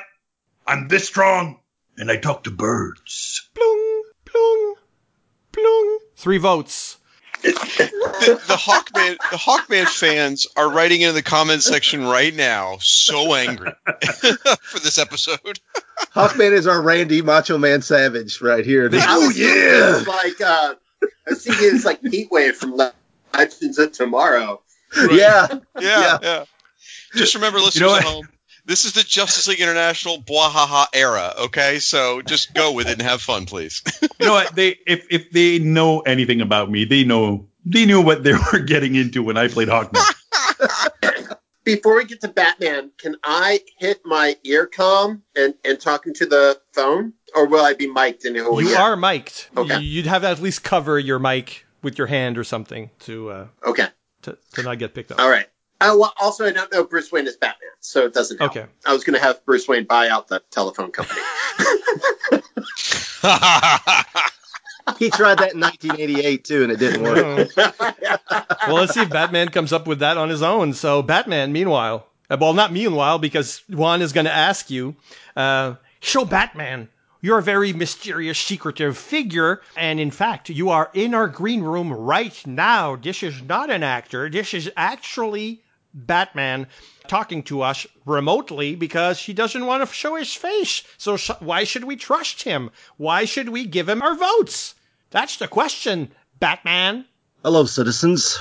This is Batman. I would like to ask for your vote to protect our secret identity so we can continue to protect you as crime fighters from these malcontents you see on the other side of the stage.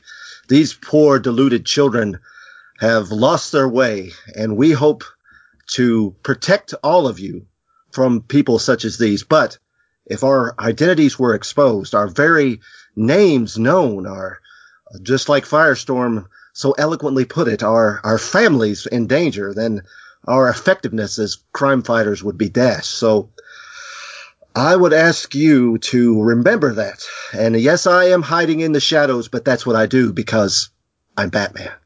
But I appreciate your vote, and we will always, always take what we do very seriously. And what we do is try to protect you. Thank you. As this is post 1989, Batman is very popular and gets a lot of votes. His rising speech uh, accumulates almost an extra 5,000 votes come in for Batman. That's right. He's not a punk. Now, Sound like he was going to start kissing babies a minute there. now be honest, Justice League. Why do you even have secrets? Why aren't you all on the up and up? I mean, why can't you protect your families? Why can't you protect your own families? Who here is ready to admit to having, it's not just secret identities. Who has skeletons in their closets? Oh, I got skeletons, but they're not in my closet. Whoa. Hawkgirl will come over. She'll kick your. I'm gonna stop talking. Fair will take over.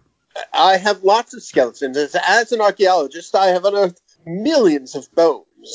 And that is just part of what I do as as Ashley, Ashley Haberson, uh, chief Egyptologist. You know, so here's what we do is by understanding the, the minute intricacies of skeletons, we're ba- better able to construct a, a, a stronger society by looking at the mistakes of previous societies. Did you know that there were superheroes in Egypt? There were. And in fact, when their identities were made public, all of Egyptian society crumbled. By the time the Golden Pharaoh finishes his um, lecture, there are actually votes coming in for the Injustice League. I don't know. Uh, so no one here wants to admit that he was once a supervillain or a dope fiend or a Satanist or maybe uh You know what? I, I might have something to say. Oh? Yeah, once in 1987, I skipped leg day. I know. I know. You're saying you're saying you have this incredible shiny pectoral muscle build, but what about your legs, Hawkman? Well, you know what? I skipped leg day, and I feel shame. next to you on the other side, Gorilla Grodd is really all the way through your thing. He's sort of leaning back so you don't see him from the corner of your eye, especially with that mask and or the helmet or whatever you want to call it. And he's flexing, and his, of course, his biceps are as big as your head. Uh, if not more, so you can't see him, but he's he's laughing at you. He's laughing at you, Hawkman. What? What? Why, why are you laughing? I'm a bird. I'm supposed to have small legs. Hawkman has chicken legs. And now I'd like the members of the uh, Injustice League to say why the audience should vote for them. So anytime you want to break in because you want to do something, react somehow, uh, you guys can. Batman, you're in that green room. There's nobody looking in on you or anything. You're alone. And uh, basically, the, the microphone turns to uh, Major Disaster. He tilts his head to the side as if in deep thought. There's a pause.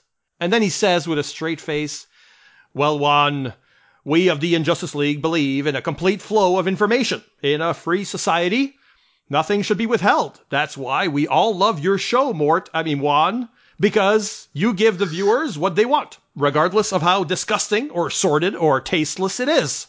Oh, and I, did I mention what a wonderful audience you have? They must be the cream of Oh, my society. And the crowd goes wild, and like a thousand votes come in after that speech. Is the tape anywhere around here? You do not see it. Because I'm ready to transmogrify it's not that like thing on a to pedestal waiting to. Okay. So you said Batman's in the green room. Can he have? Can he secretly be working on something that they don't? Uh, Yes. That okay. So so Batman's secretly working on something. Oh, you're not going to tell us what it is? Okay, Batman is secretly working on some kind of EMP device to go off in case Firestorm can't zap the tape. Okay. Well, you do have an Omni gadget left. Can you can have brought a bat EMP? I got it. So it's Icicle's turn. He pauses. He's thinking about his answer. Then he puts on a sad, pathetic expression and he says, It's tough having a lousy power. All I can do is shoot icicles. So I always get beat up. I've been outmoded by all these fancy powers. But with the world's approval, I'll actually feel worthy again. I, I could be a contender.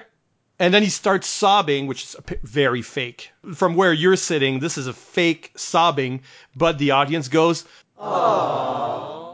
and 5,000 votes come in. They're, they're starting to outpace you already. Firestorm, you know, as a hothead, uh, loses his temper and goes, "Oh my gosh, this is ridiculous! These people are on a regular basis try to steal things which take money from you people, and they try and kill people. They kidnap people. They're horrible. They've tried to destroy the planet, which is, by the way, where you all keep your stuff. See, and see, they're just bad See, guys. bullying. This is bullying, and it happens all the time. Why are we the villains? Why are we even the villains here? They're the ones bullying us. Icicle was part of the Icicle was part of the soci- secret society of supervillains who tried to kill the Justice Society. That's when Major Disaster goes, Can I? I know I already had my turn, but can I break in here? Juan. And Juan goes, Juan taps his microphone on top of his head. And he goes, Yes, go ahead, go ahead. You know, Juan, I, I wonder what sort of sinister secrets these heroes keep that they would that cause them to react with such desperate panic at the thought of the free world knowing something about them. Could it be that the Justice League International has some communistic secrets, maybe? I have. Uh, wait, wait, wait. I would like to interrupt. A. I have already, on behalf of the Justice League International, shown that I have no secrets as Ashley Haversham to to keep from our adoring public. Have Juan, is I that even his real name? Is that even his real name? Yes, it is. It's on the back of my character card for my action figure, and I point to the back of my action figure card. Proof. but the audience is kind of gasping at all this, and like 400 votes come in for the Injustice League, but a couple do come in for the Justice League International as well. Batman has a rebuttal. Okay. I just want to remind everyone that the Justice League froze this entire building, one whole floor of this entire building.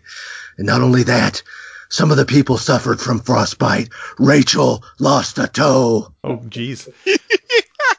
Is that even the same person sitting in the green room? I feel like there's more than one Batman here.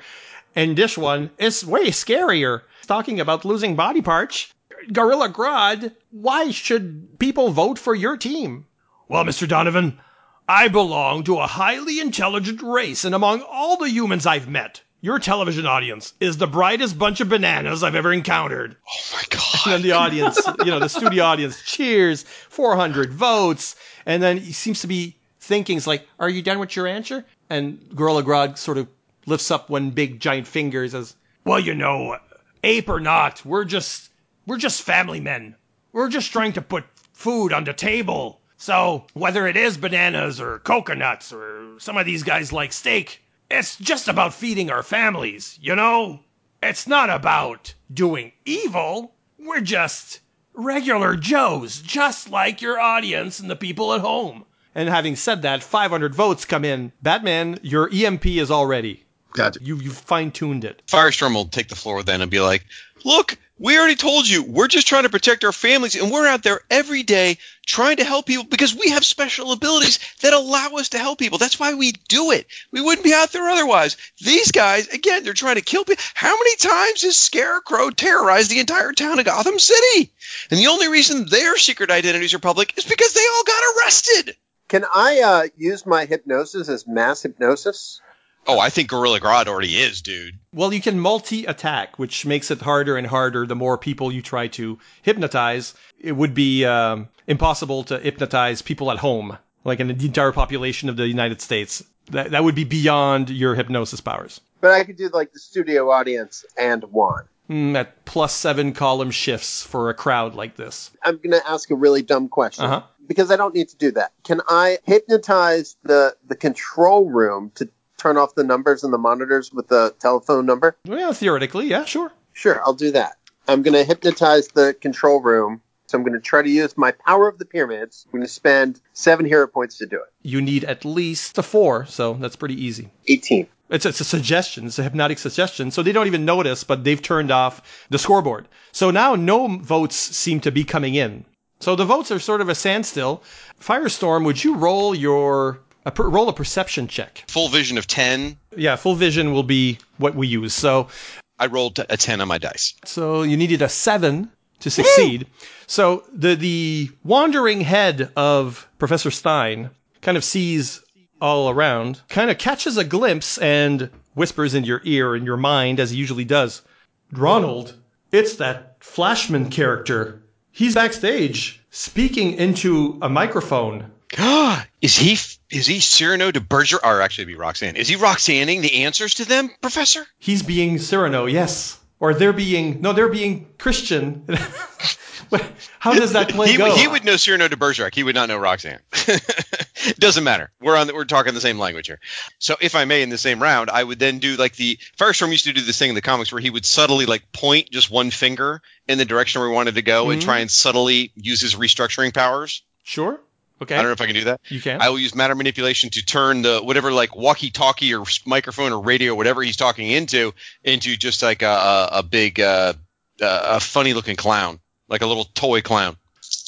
Okay.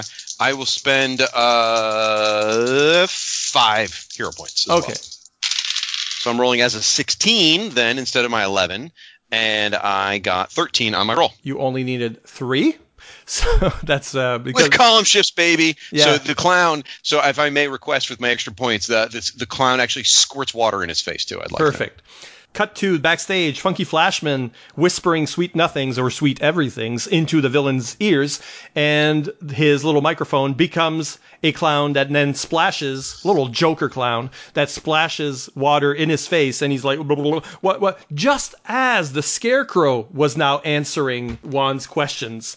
The Scarecrow goes, um, uh, well, well, Mr. Donovan, you see, I have a, uh, uh, I have a, uh, and he's like tapping his the side of his mask, like temple, but closer to his ear probably. I, I, I have a, a, a, a lousy power. um, I mean, uh, um, uh, uh, free flow, please, please, please, please, please, flow information. I, I mean, uh, what, what these guys? Oh hell!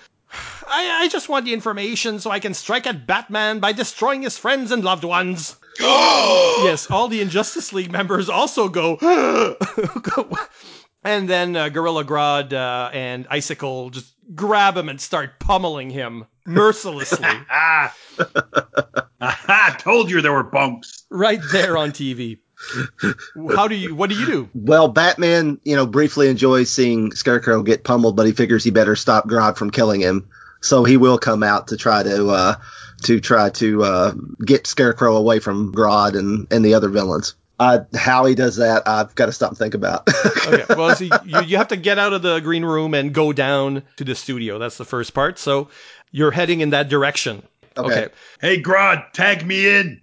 I put out my hand, and if he doesn't do anything, I just kick him off. Okay, so you want you want to get into this fight? Yeah, yeah, I'm getting into it. Firestorm looks straight at the camera and says, "See, people at home, this is what we're talking about. These is what this is what the the villains do to people all the time." Fortunately, the the votes aren't coming in, so there's no movement. I am going to pine to the camera and say, make sure that you buy my books, uh, Egyptology by Ashley Haversham, and make sure that you continue to fund archaeological research because, as we know, the past is the key to our future. Archaeology school. And Juan also moves the camera, sort of tries to get himself inside there, in between you two guys. This is great ratings. You're watching Donovan, and there's this is a super villain fight happening right on air, live, and unscripted, which is amazing for this show. But this is unscripted, and he runs towards the fight with a cameraman to just to, to get more of the action, and that's when a chair flies out and hits him in the face. Yes! As promised. My does! Thank you. My does! No, my does! He screams, uh, staggering in pain and crawling under what used to be uh, the Golden Pharaoh's chair. and then Batman shows up on stage. It's amazing television.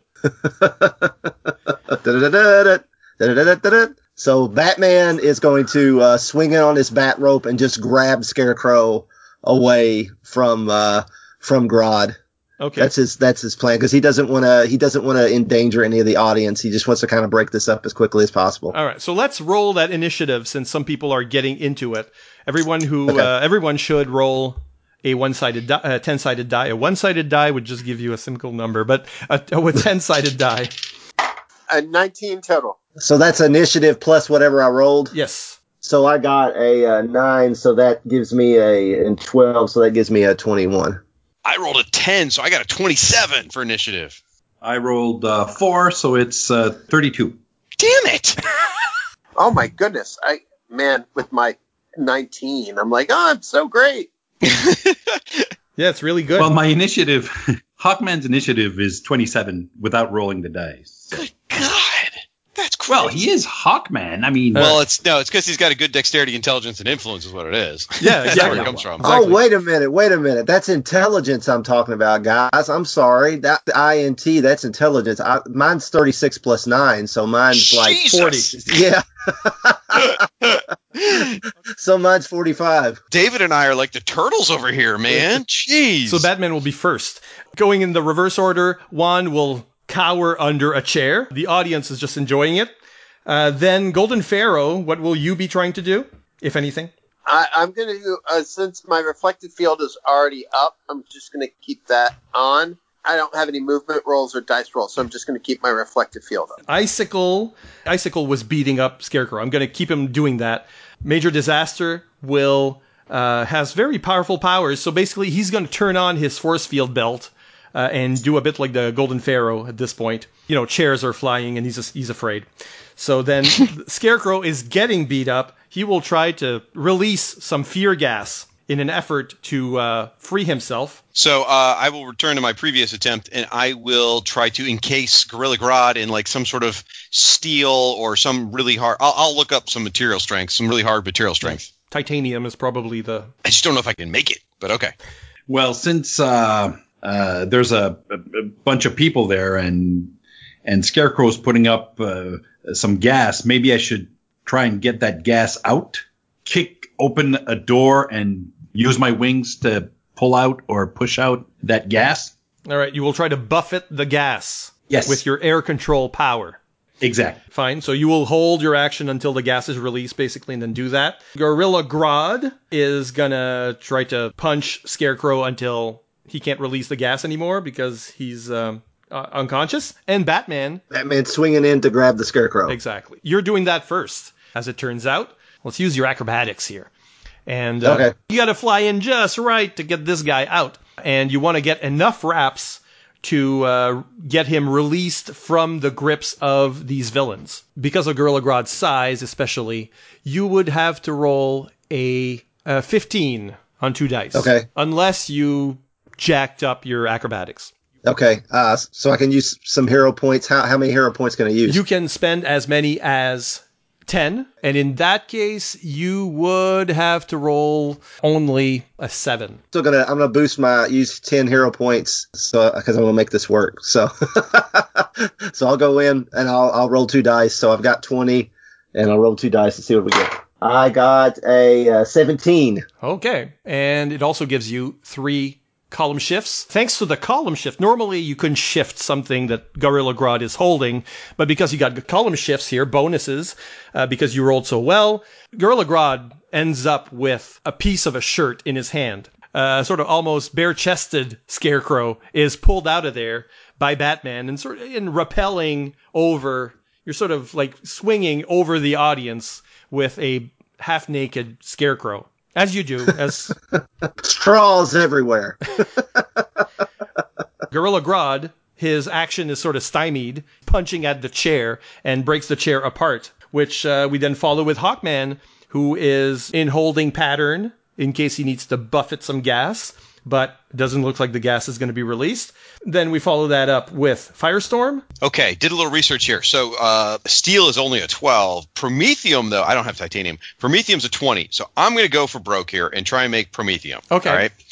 So, uh, well, I, I guess going for Brooks technically a thing, but oh well, I, I'm going to use uh, my char- my hero points to double my power to 22. Okay. So I'll spend to try and create this promethium, which is well beyond my ability, since my ability is only 11 and I'm going up against a 20 here. So by spending 11 points puts me at 22 versus a 20. If I'm reading this right, I need a nine. Yes. I think. Okay. Correct. Here we go. Come on, come on, baby. I just spent 11 character points. Don't fail me, dice. I got an 11. It's just enough. In fact, it is a column shift. Woo! So you uh, you manage to encase Gorilla Grodd, who is the more dangerous character here, in a block of promethium. There's no getting out of that. Well, I leave, I leave his head exposed so he can breathe, which, by the way, leaves us uh, at a disadvantage with his mental powers. But just saying, I say, uh, I say something like, uh, "Stop, Grodd! You're going bananas!" And whoosh. All the zingers. Well, it's Firestorm. He's like Spider-Man. No more monkeying around, Grodd. Oh, that would have been so much better. I spend one more character point to change my my quip Okay. sure, why not? to that. Thank you, David. Scarecrow being in Batman's clutches. It's his turn? It is his turn. He releases the fear gas. Oh noes. and it's over the audience. You're swinging over the audience, streaming fear gas. It's going everywhere except on stage. So all the characters involved are on stage and fine, but the audience starts to panic. And of course, Batman has to resist this power. It's like Dark Knight Returns with Joker or whatever, or the Letterman show. So the fear starts to hit you, Batman, uh, and it's very specifically the fear that these 900 numbers are going to cause the death of a Robin. So, so where is this phobia power? Where? Let, let me look it up here. Batman's fear of failure. So I'm going to roll. I've got uh, phobia 13, just to make it very transparent. And this uh, 13, I'm going to roll against the intelligence and mind of the Batman, which pretty good to start with. Like, I gotta say, he's, he's, no, he's no slouch. I need to hit a nine. I have not done that. So Batman is too smart. He knows this is fake, and his mind immediately dispels it. It's ridiculous. It would never happen. Smartly, he resists. But the public down below, uh, they're just panicking and running to the back doors or cowering in fear in their seats. You don't know what they're seeing, but they're, I mean, it's, let's say it's more extreme than the usual Donovan show. Scarecrow, you have failed. No group of citizens would ever vote to kill a young 13 year old boy. What kind of horrible person who will later host podcast would do such a thing? And since the icicle and major Dis- major disaster aren't really doing anything on stage uh, because they've lost their prey, we finally get to the Golden Pharaoh. I'm thinking, will my hypnosis stop the? I'm asking on my comms with Batman. Will my hypnosis calm the crowd, Batman? It's worth a try. I endeavor to do that. Just a moment when my turn is here. no, uh, that's not going to be my turn this turn, but next turn. Right. turn. I can give Hawkman. Uh, Hawkman is a fast flyer, so knowing that he wanted to buffet the gas, he may react to the gas even though it's not in his area right now. He may still try to buffet the gas, like disperse it, so that its, its particulates aren't so concentrated. That's exactly what I want to do. All right, so you fly over there in the middle of the gas cloud and um, use your air control. I warn you that any failure will make you fall under its spell. Oh no, I'm not afraid of anything except cats. Continuity. You know, right. I was just gonna say you're scared of John Ostrander and, uh, and Tim Truman. I was just gonna say like Shayera dying or something, but okay. So you um, you go over there and air control. You have a four in that ability. All you need is to succeed. Let's put some hero points on there. Okay. Well, four. So let's say you double it. You're rolling uh, with an eight. And let's calculate the volume of this cloud to maybe, I don't know, 30 cubic feet. That makes sense? You will need a nine on your dice. I rolled six. okay. You get in there. It's it's not very easy to buff it at the speed you're trying to do it. It's because we're inside. We're inside. And you're attacked. Hawkman is overcome with fears of uh, you see a vision of your wife. Let's let's use that married drawback. They want it to be a drawback. And metal wings. and metal wings and the Hawkgod and all of that. These visions make you panic and cocoon inside your wings as you fall to the floor. That sounds about right. If only they just said five years ago. Sorry, that's a deep cut if you get the joke. Oh yeah, we get. it. Suddenly, there is a loud buzzer that goes off, uh, and uh, somebody in the control room kind of woke up and adjusted the the scoreboard, and the Injustice League has forty thousand votes. The Justice League has a million votes. This fight has Oh, really wow. turned the tide. Woo! Immediately, the villains quit fighting. But I mean, basically, Icicle and Major Disaster decide to just sit down, uh, depressed, and go, "Oh, we screwed that one up." Gorilla Grodd is in a metal block, so there's not much doing there. And the Scarecrow is in Batman's arms, and Batman's resisted him. So only Hawkman sees on the outs as far as the heroes go. But that wasn't really on camera, you know? Whenever it's our turning it, I do want to make sure that Funky Flashman doesn't get away because you know he's been hiding backstage all this time, so he could try and uh, get you know. Anyway, he's part of the bad guys. We want to stop him too. Okay, so Juan comes out of, he's the last one that hasn't moved. So he comes out of under the chair where he was hiding, and uh, he's got blood coming out of his nose. He still has his microphone, so he goes, Oh, uh, congratulations! Justice League, you've won fair and square. The Manhunter's tape will be awarded to you right after this important commercial. Oh, what? No, we're out of time. I'm I'm afraid. I'm sorry, folks. Um, Juan Donovan will come back tomorrow and we'll show you highlights. We'll film it and show you highlights from the moment where we give the tape to the Justice League. And then there's like on monitors, you can see credits going. Uh, the show's gone long. He blows a kiss to camera. The applause sign lights up, but the studio audience is just screaming. They're still under the effects of the fear gas. that's, that's fine. It's not the first time. And uh, once the cameras are all turned off, you see the lights blink out. Donovan comes up to the closest hero, which is uh, probably Firestorm and um, Golden Pharaoh. He says, uh, you know, I never really wanted to play your secrets on TV. That's, just, that's not really my style. Are the cameras off? Yes, the cameras are off. I punch him in the face. Roll Dex. Hell yeah. I'm pulling my punch, by the way. I'm not trying to Yeah, kill okay. him or anything.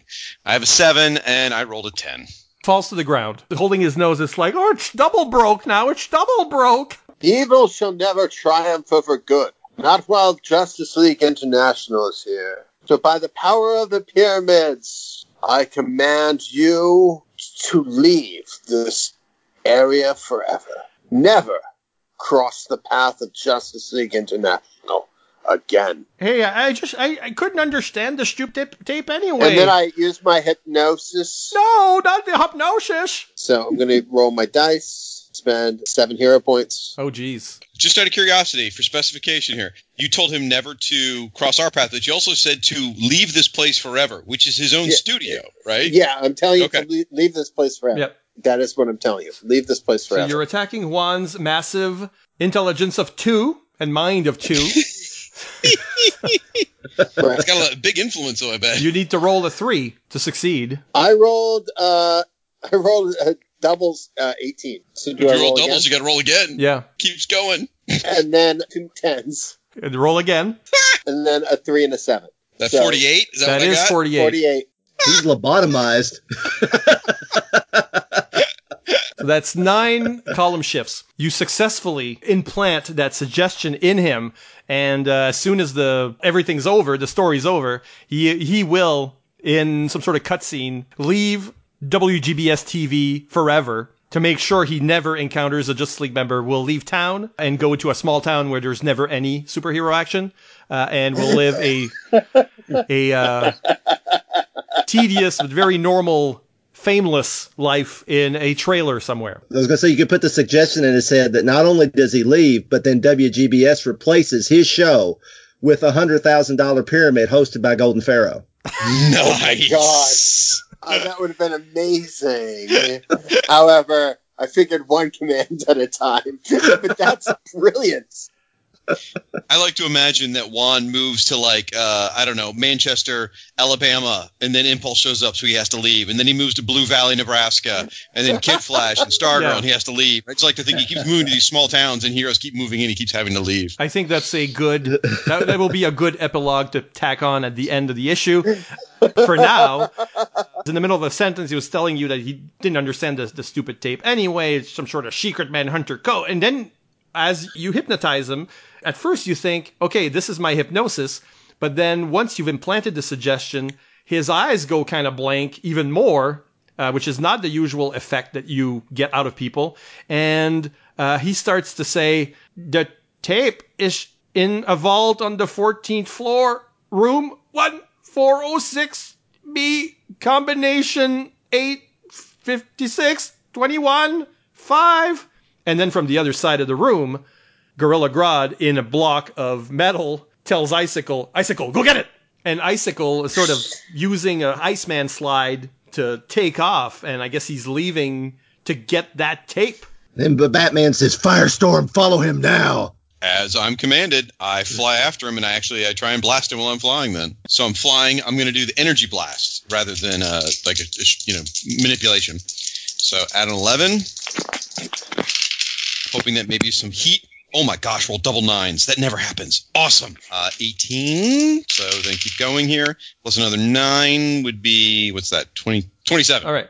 Can't be good for Icicle. It melts the ice right under him, and his hard coating shell melts. He falls to the floor. He's out. Awesome. From my insanely overpowered character I'm playing. Mm-hmm. What do you guys know do next now that you know the location of the tape, which Juan still hasn't given you and likely won't because he feels very strongly about not crossing paths with a Justice League member ever again. Firestorm, get that tape and destroy it. That man's gopher. What do you look like in pixie boots? No, I'm just kidding. Oh, good lord. Didn't Batman have an EMP? He could just launch the EMP. Batman does have an EMP. That's a last minute. I'm, I'm, I'm going to give Firestorm the chance to use his powers first because the EMP would knock out every other electronic thing around too. So he doesn't want to unless he has to. it's the last. It's the last. The ditch effort. Batman of the Outsiders would never have let an outsider get the finishing shot. So this is good leadership. Well, if, if it's up to Firestorm, I mean, I'm willing to step back and let any of the other player characters take care of this, whichever. Um, you you tell me here, guys. I might be too scared to do it. I don't. Hawkman's covered in popcorn and soda and everything from rolling around in the floor. All those feathers are covered in gunk from the studio audience now. Hot gods, metal wings. All right, then uh, Firestorm will fly up there. He'll he'll turn in uh, immaterial, fly straight up to the what, what did he say? The 14th floor. Mhm. Down, actually, yeah. Oh, down. Okay, I'm sorry. Fly down, find the office that was indicated. Again, just flying right through the walls, uh, and then find the safe and turn the door into um, pixie stick dust, like you know, like the candy, and uh, reach in there and take the disc. All right. Well, it's it's just it's a tape. It's full of tapes, unmarked. Hmm. Firestorm, I need birdseed. I need birdseed now. Batman, uh, No, it's not Batman. It's it's Hawkman. I need birdseed. Shut up, Hawkman. Gosh, Batman. Do am I destroying all the tapes or just grabbing them? Destroy them. Change them into balloons or something. I change them into balloons or something. All right. Easy enough to do. So you turn all the tapes in the vault into balloons Or something. indiscriminately, or yeah, or something. 99 love balloons. That's good. That's right. An intern sees you do this and goes, Juan Donovan's complete collection of 1960s Doctor Who. I should have saw that coming. but the tape was in there. So you have destroyed the Manhunter tape as well, and your secrets are safe. I mean, safe. I thought you were going to go with the like the the missing footage from the Zapruder film or something, but no, you you went with Doctor Who, so that's good. It had to so. hurt Shag. yeah, right. Exactly.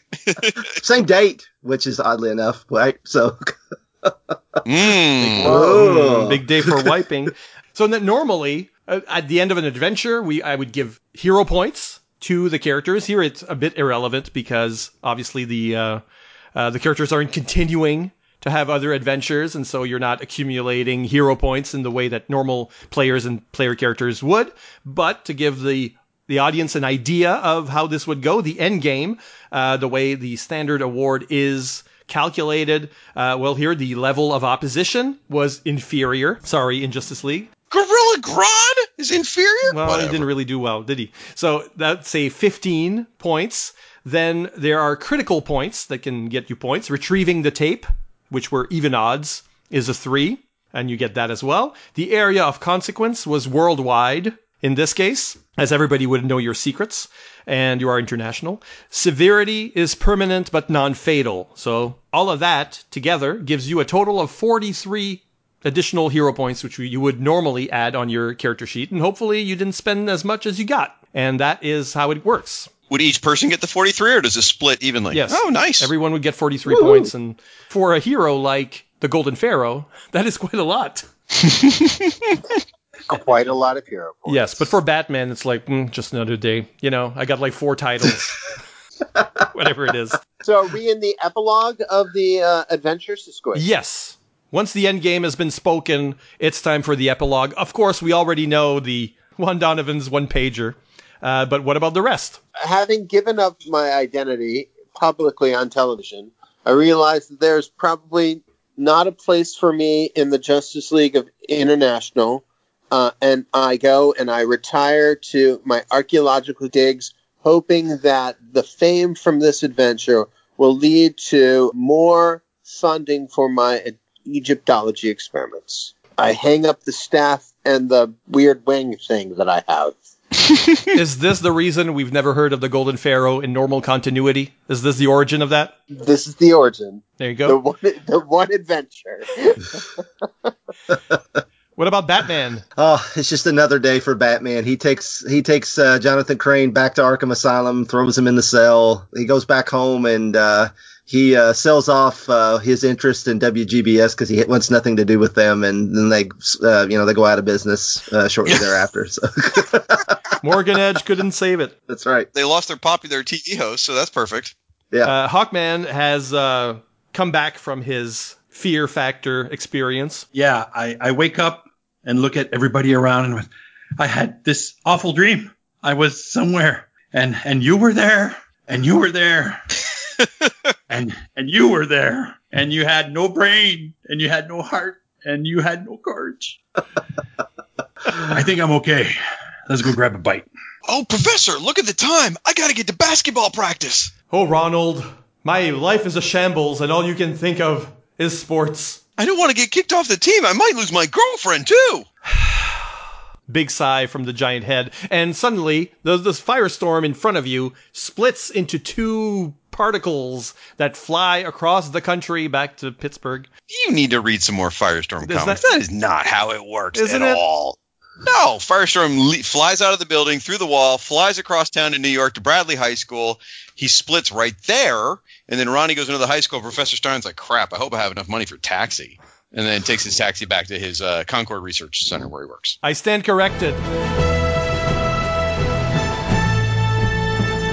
So my- my only regret throughout this is that the Golden Pharaoh did not get hit with fear gas, uh, because I think his fear of being a plaything for giant children would have been pretty cool.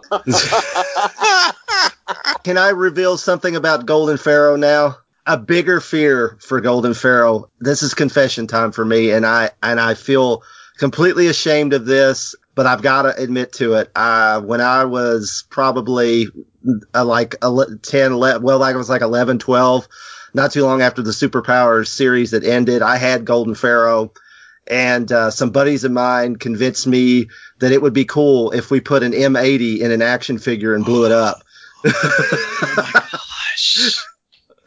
and I thought, well, Golden Pharaoh sucks because he's not Blue Beetle, he's not Nightwing, he's some made up character, and so he was chosen to die in that, in that oh regard. my god. Haversham! No! So Golden Pharaoh So- has three appearances. Third volume of Superpowers, the comic, this adventure, and Toy Story. Yeah, exactly. So I briefly I went from Andy to Sid in that one day. Yeah, and I'm I'm not totally ashamed of it. It, it keeps me up at night, and it's probably one reason why I collect so many action figures because I want to give them a safe place to to stay and live. So Oh, That's so. Oh, so sorry, wow, David. This, this became a much darker episode of Justice League International than I have ever read. It's all about healing, though. See, I need I need to confess that I need to heal. This is how I'm healing. That's a good closer, I think. So thanks, guys. We're going to forego the usual listener feedback here, so because this has been a longer episode, we'll take care of that next time. I hope you enjoyed our little game, and uh, maybe uh, my guests and uh, former co-hosts, is that what you want to call yourself, Shag? Should uh, should pimp your projects at this point. So, uh, David, what are you working on? Currently working on The Only Living Girl, Volume 3, which should be out in the near future. I just recently released Ghost Recon Breakpoint, which is a video game I wrote for Ubisoft. And I'm the co host of For the Love of Comics podcast, where you can listen to anywhere where finer podcasts are sold. They don't cost so much, podcasts. They know they're free. It's free to listen to. And you can find me on Twitter at, at David Gallaher. And his Twitter will actually explain why he's playing the Golden Pharaoh in a way because that Twitter does a lot of stuff with forgotten characters, characters from alt media that should belong in the DC universe but aren't quite there. It's a good plug. Bass? well, I'm uh, covering uh, Zero Hour with uh, with you, Siskoid. So uh, you can check out the Zero Hour Strikes podcast on the network. News to me. Chris? Uh, I'm on the network here on the Fire and Water Podcast Network. I do JLU cast with my wife Cindy, Batman Nightcast with Ryan, and uh, Power Records and Superman Movie Minute with Rob. And Shag. You can find me in a number of places on the Fire and Water Podcast Network, but probably most relevant to this episode is you can find me uh, as one of the co-hosts of Aquaman and Firestorm, the Fire and Water Podcast. You can find me as the host of Justice League International, Blah Ha Ha Podcast, and you can find me on back episodes of Hero Points, and uh, hopefully again sometime in the future for Hero Points. Yes, we've got plans for that. And until then, Let's, roll.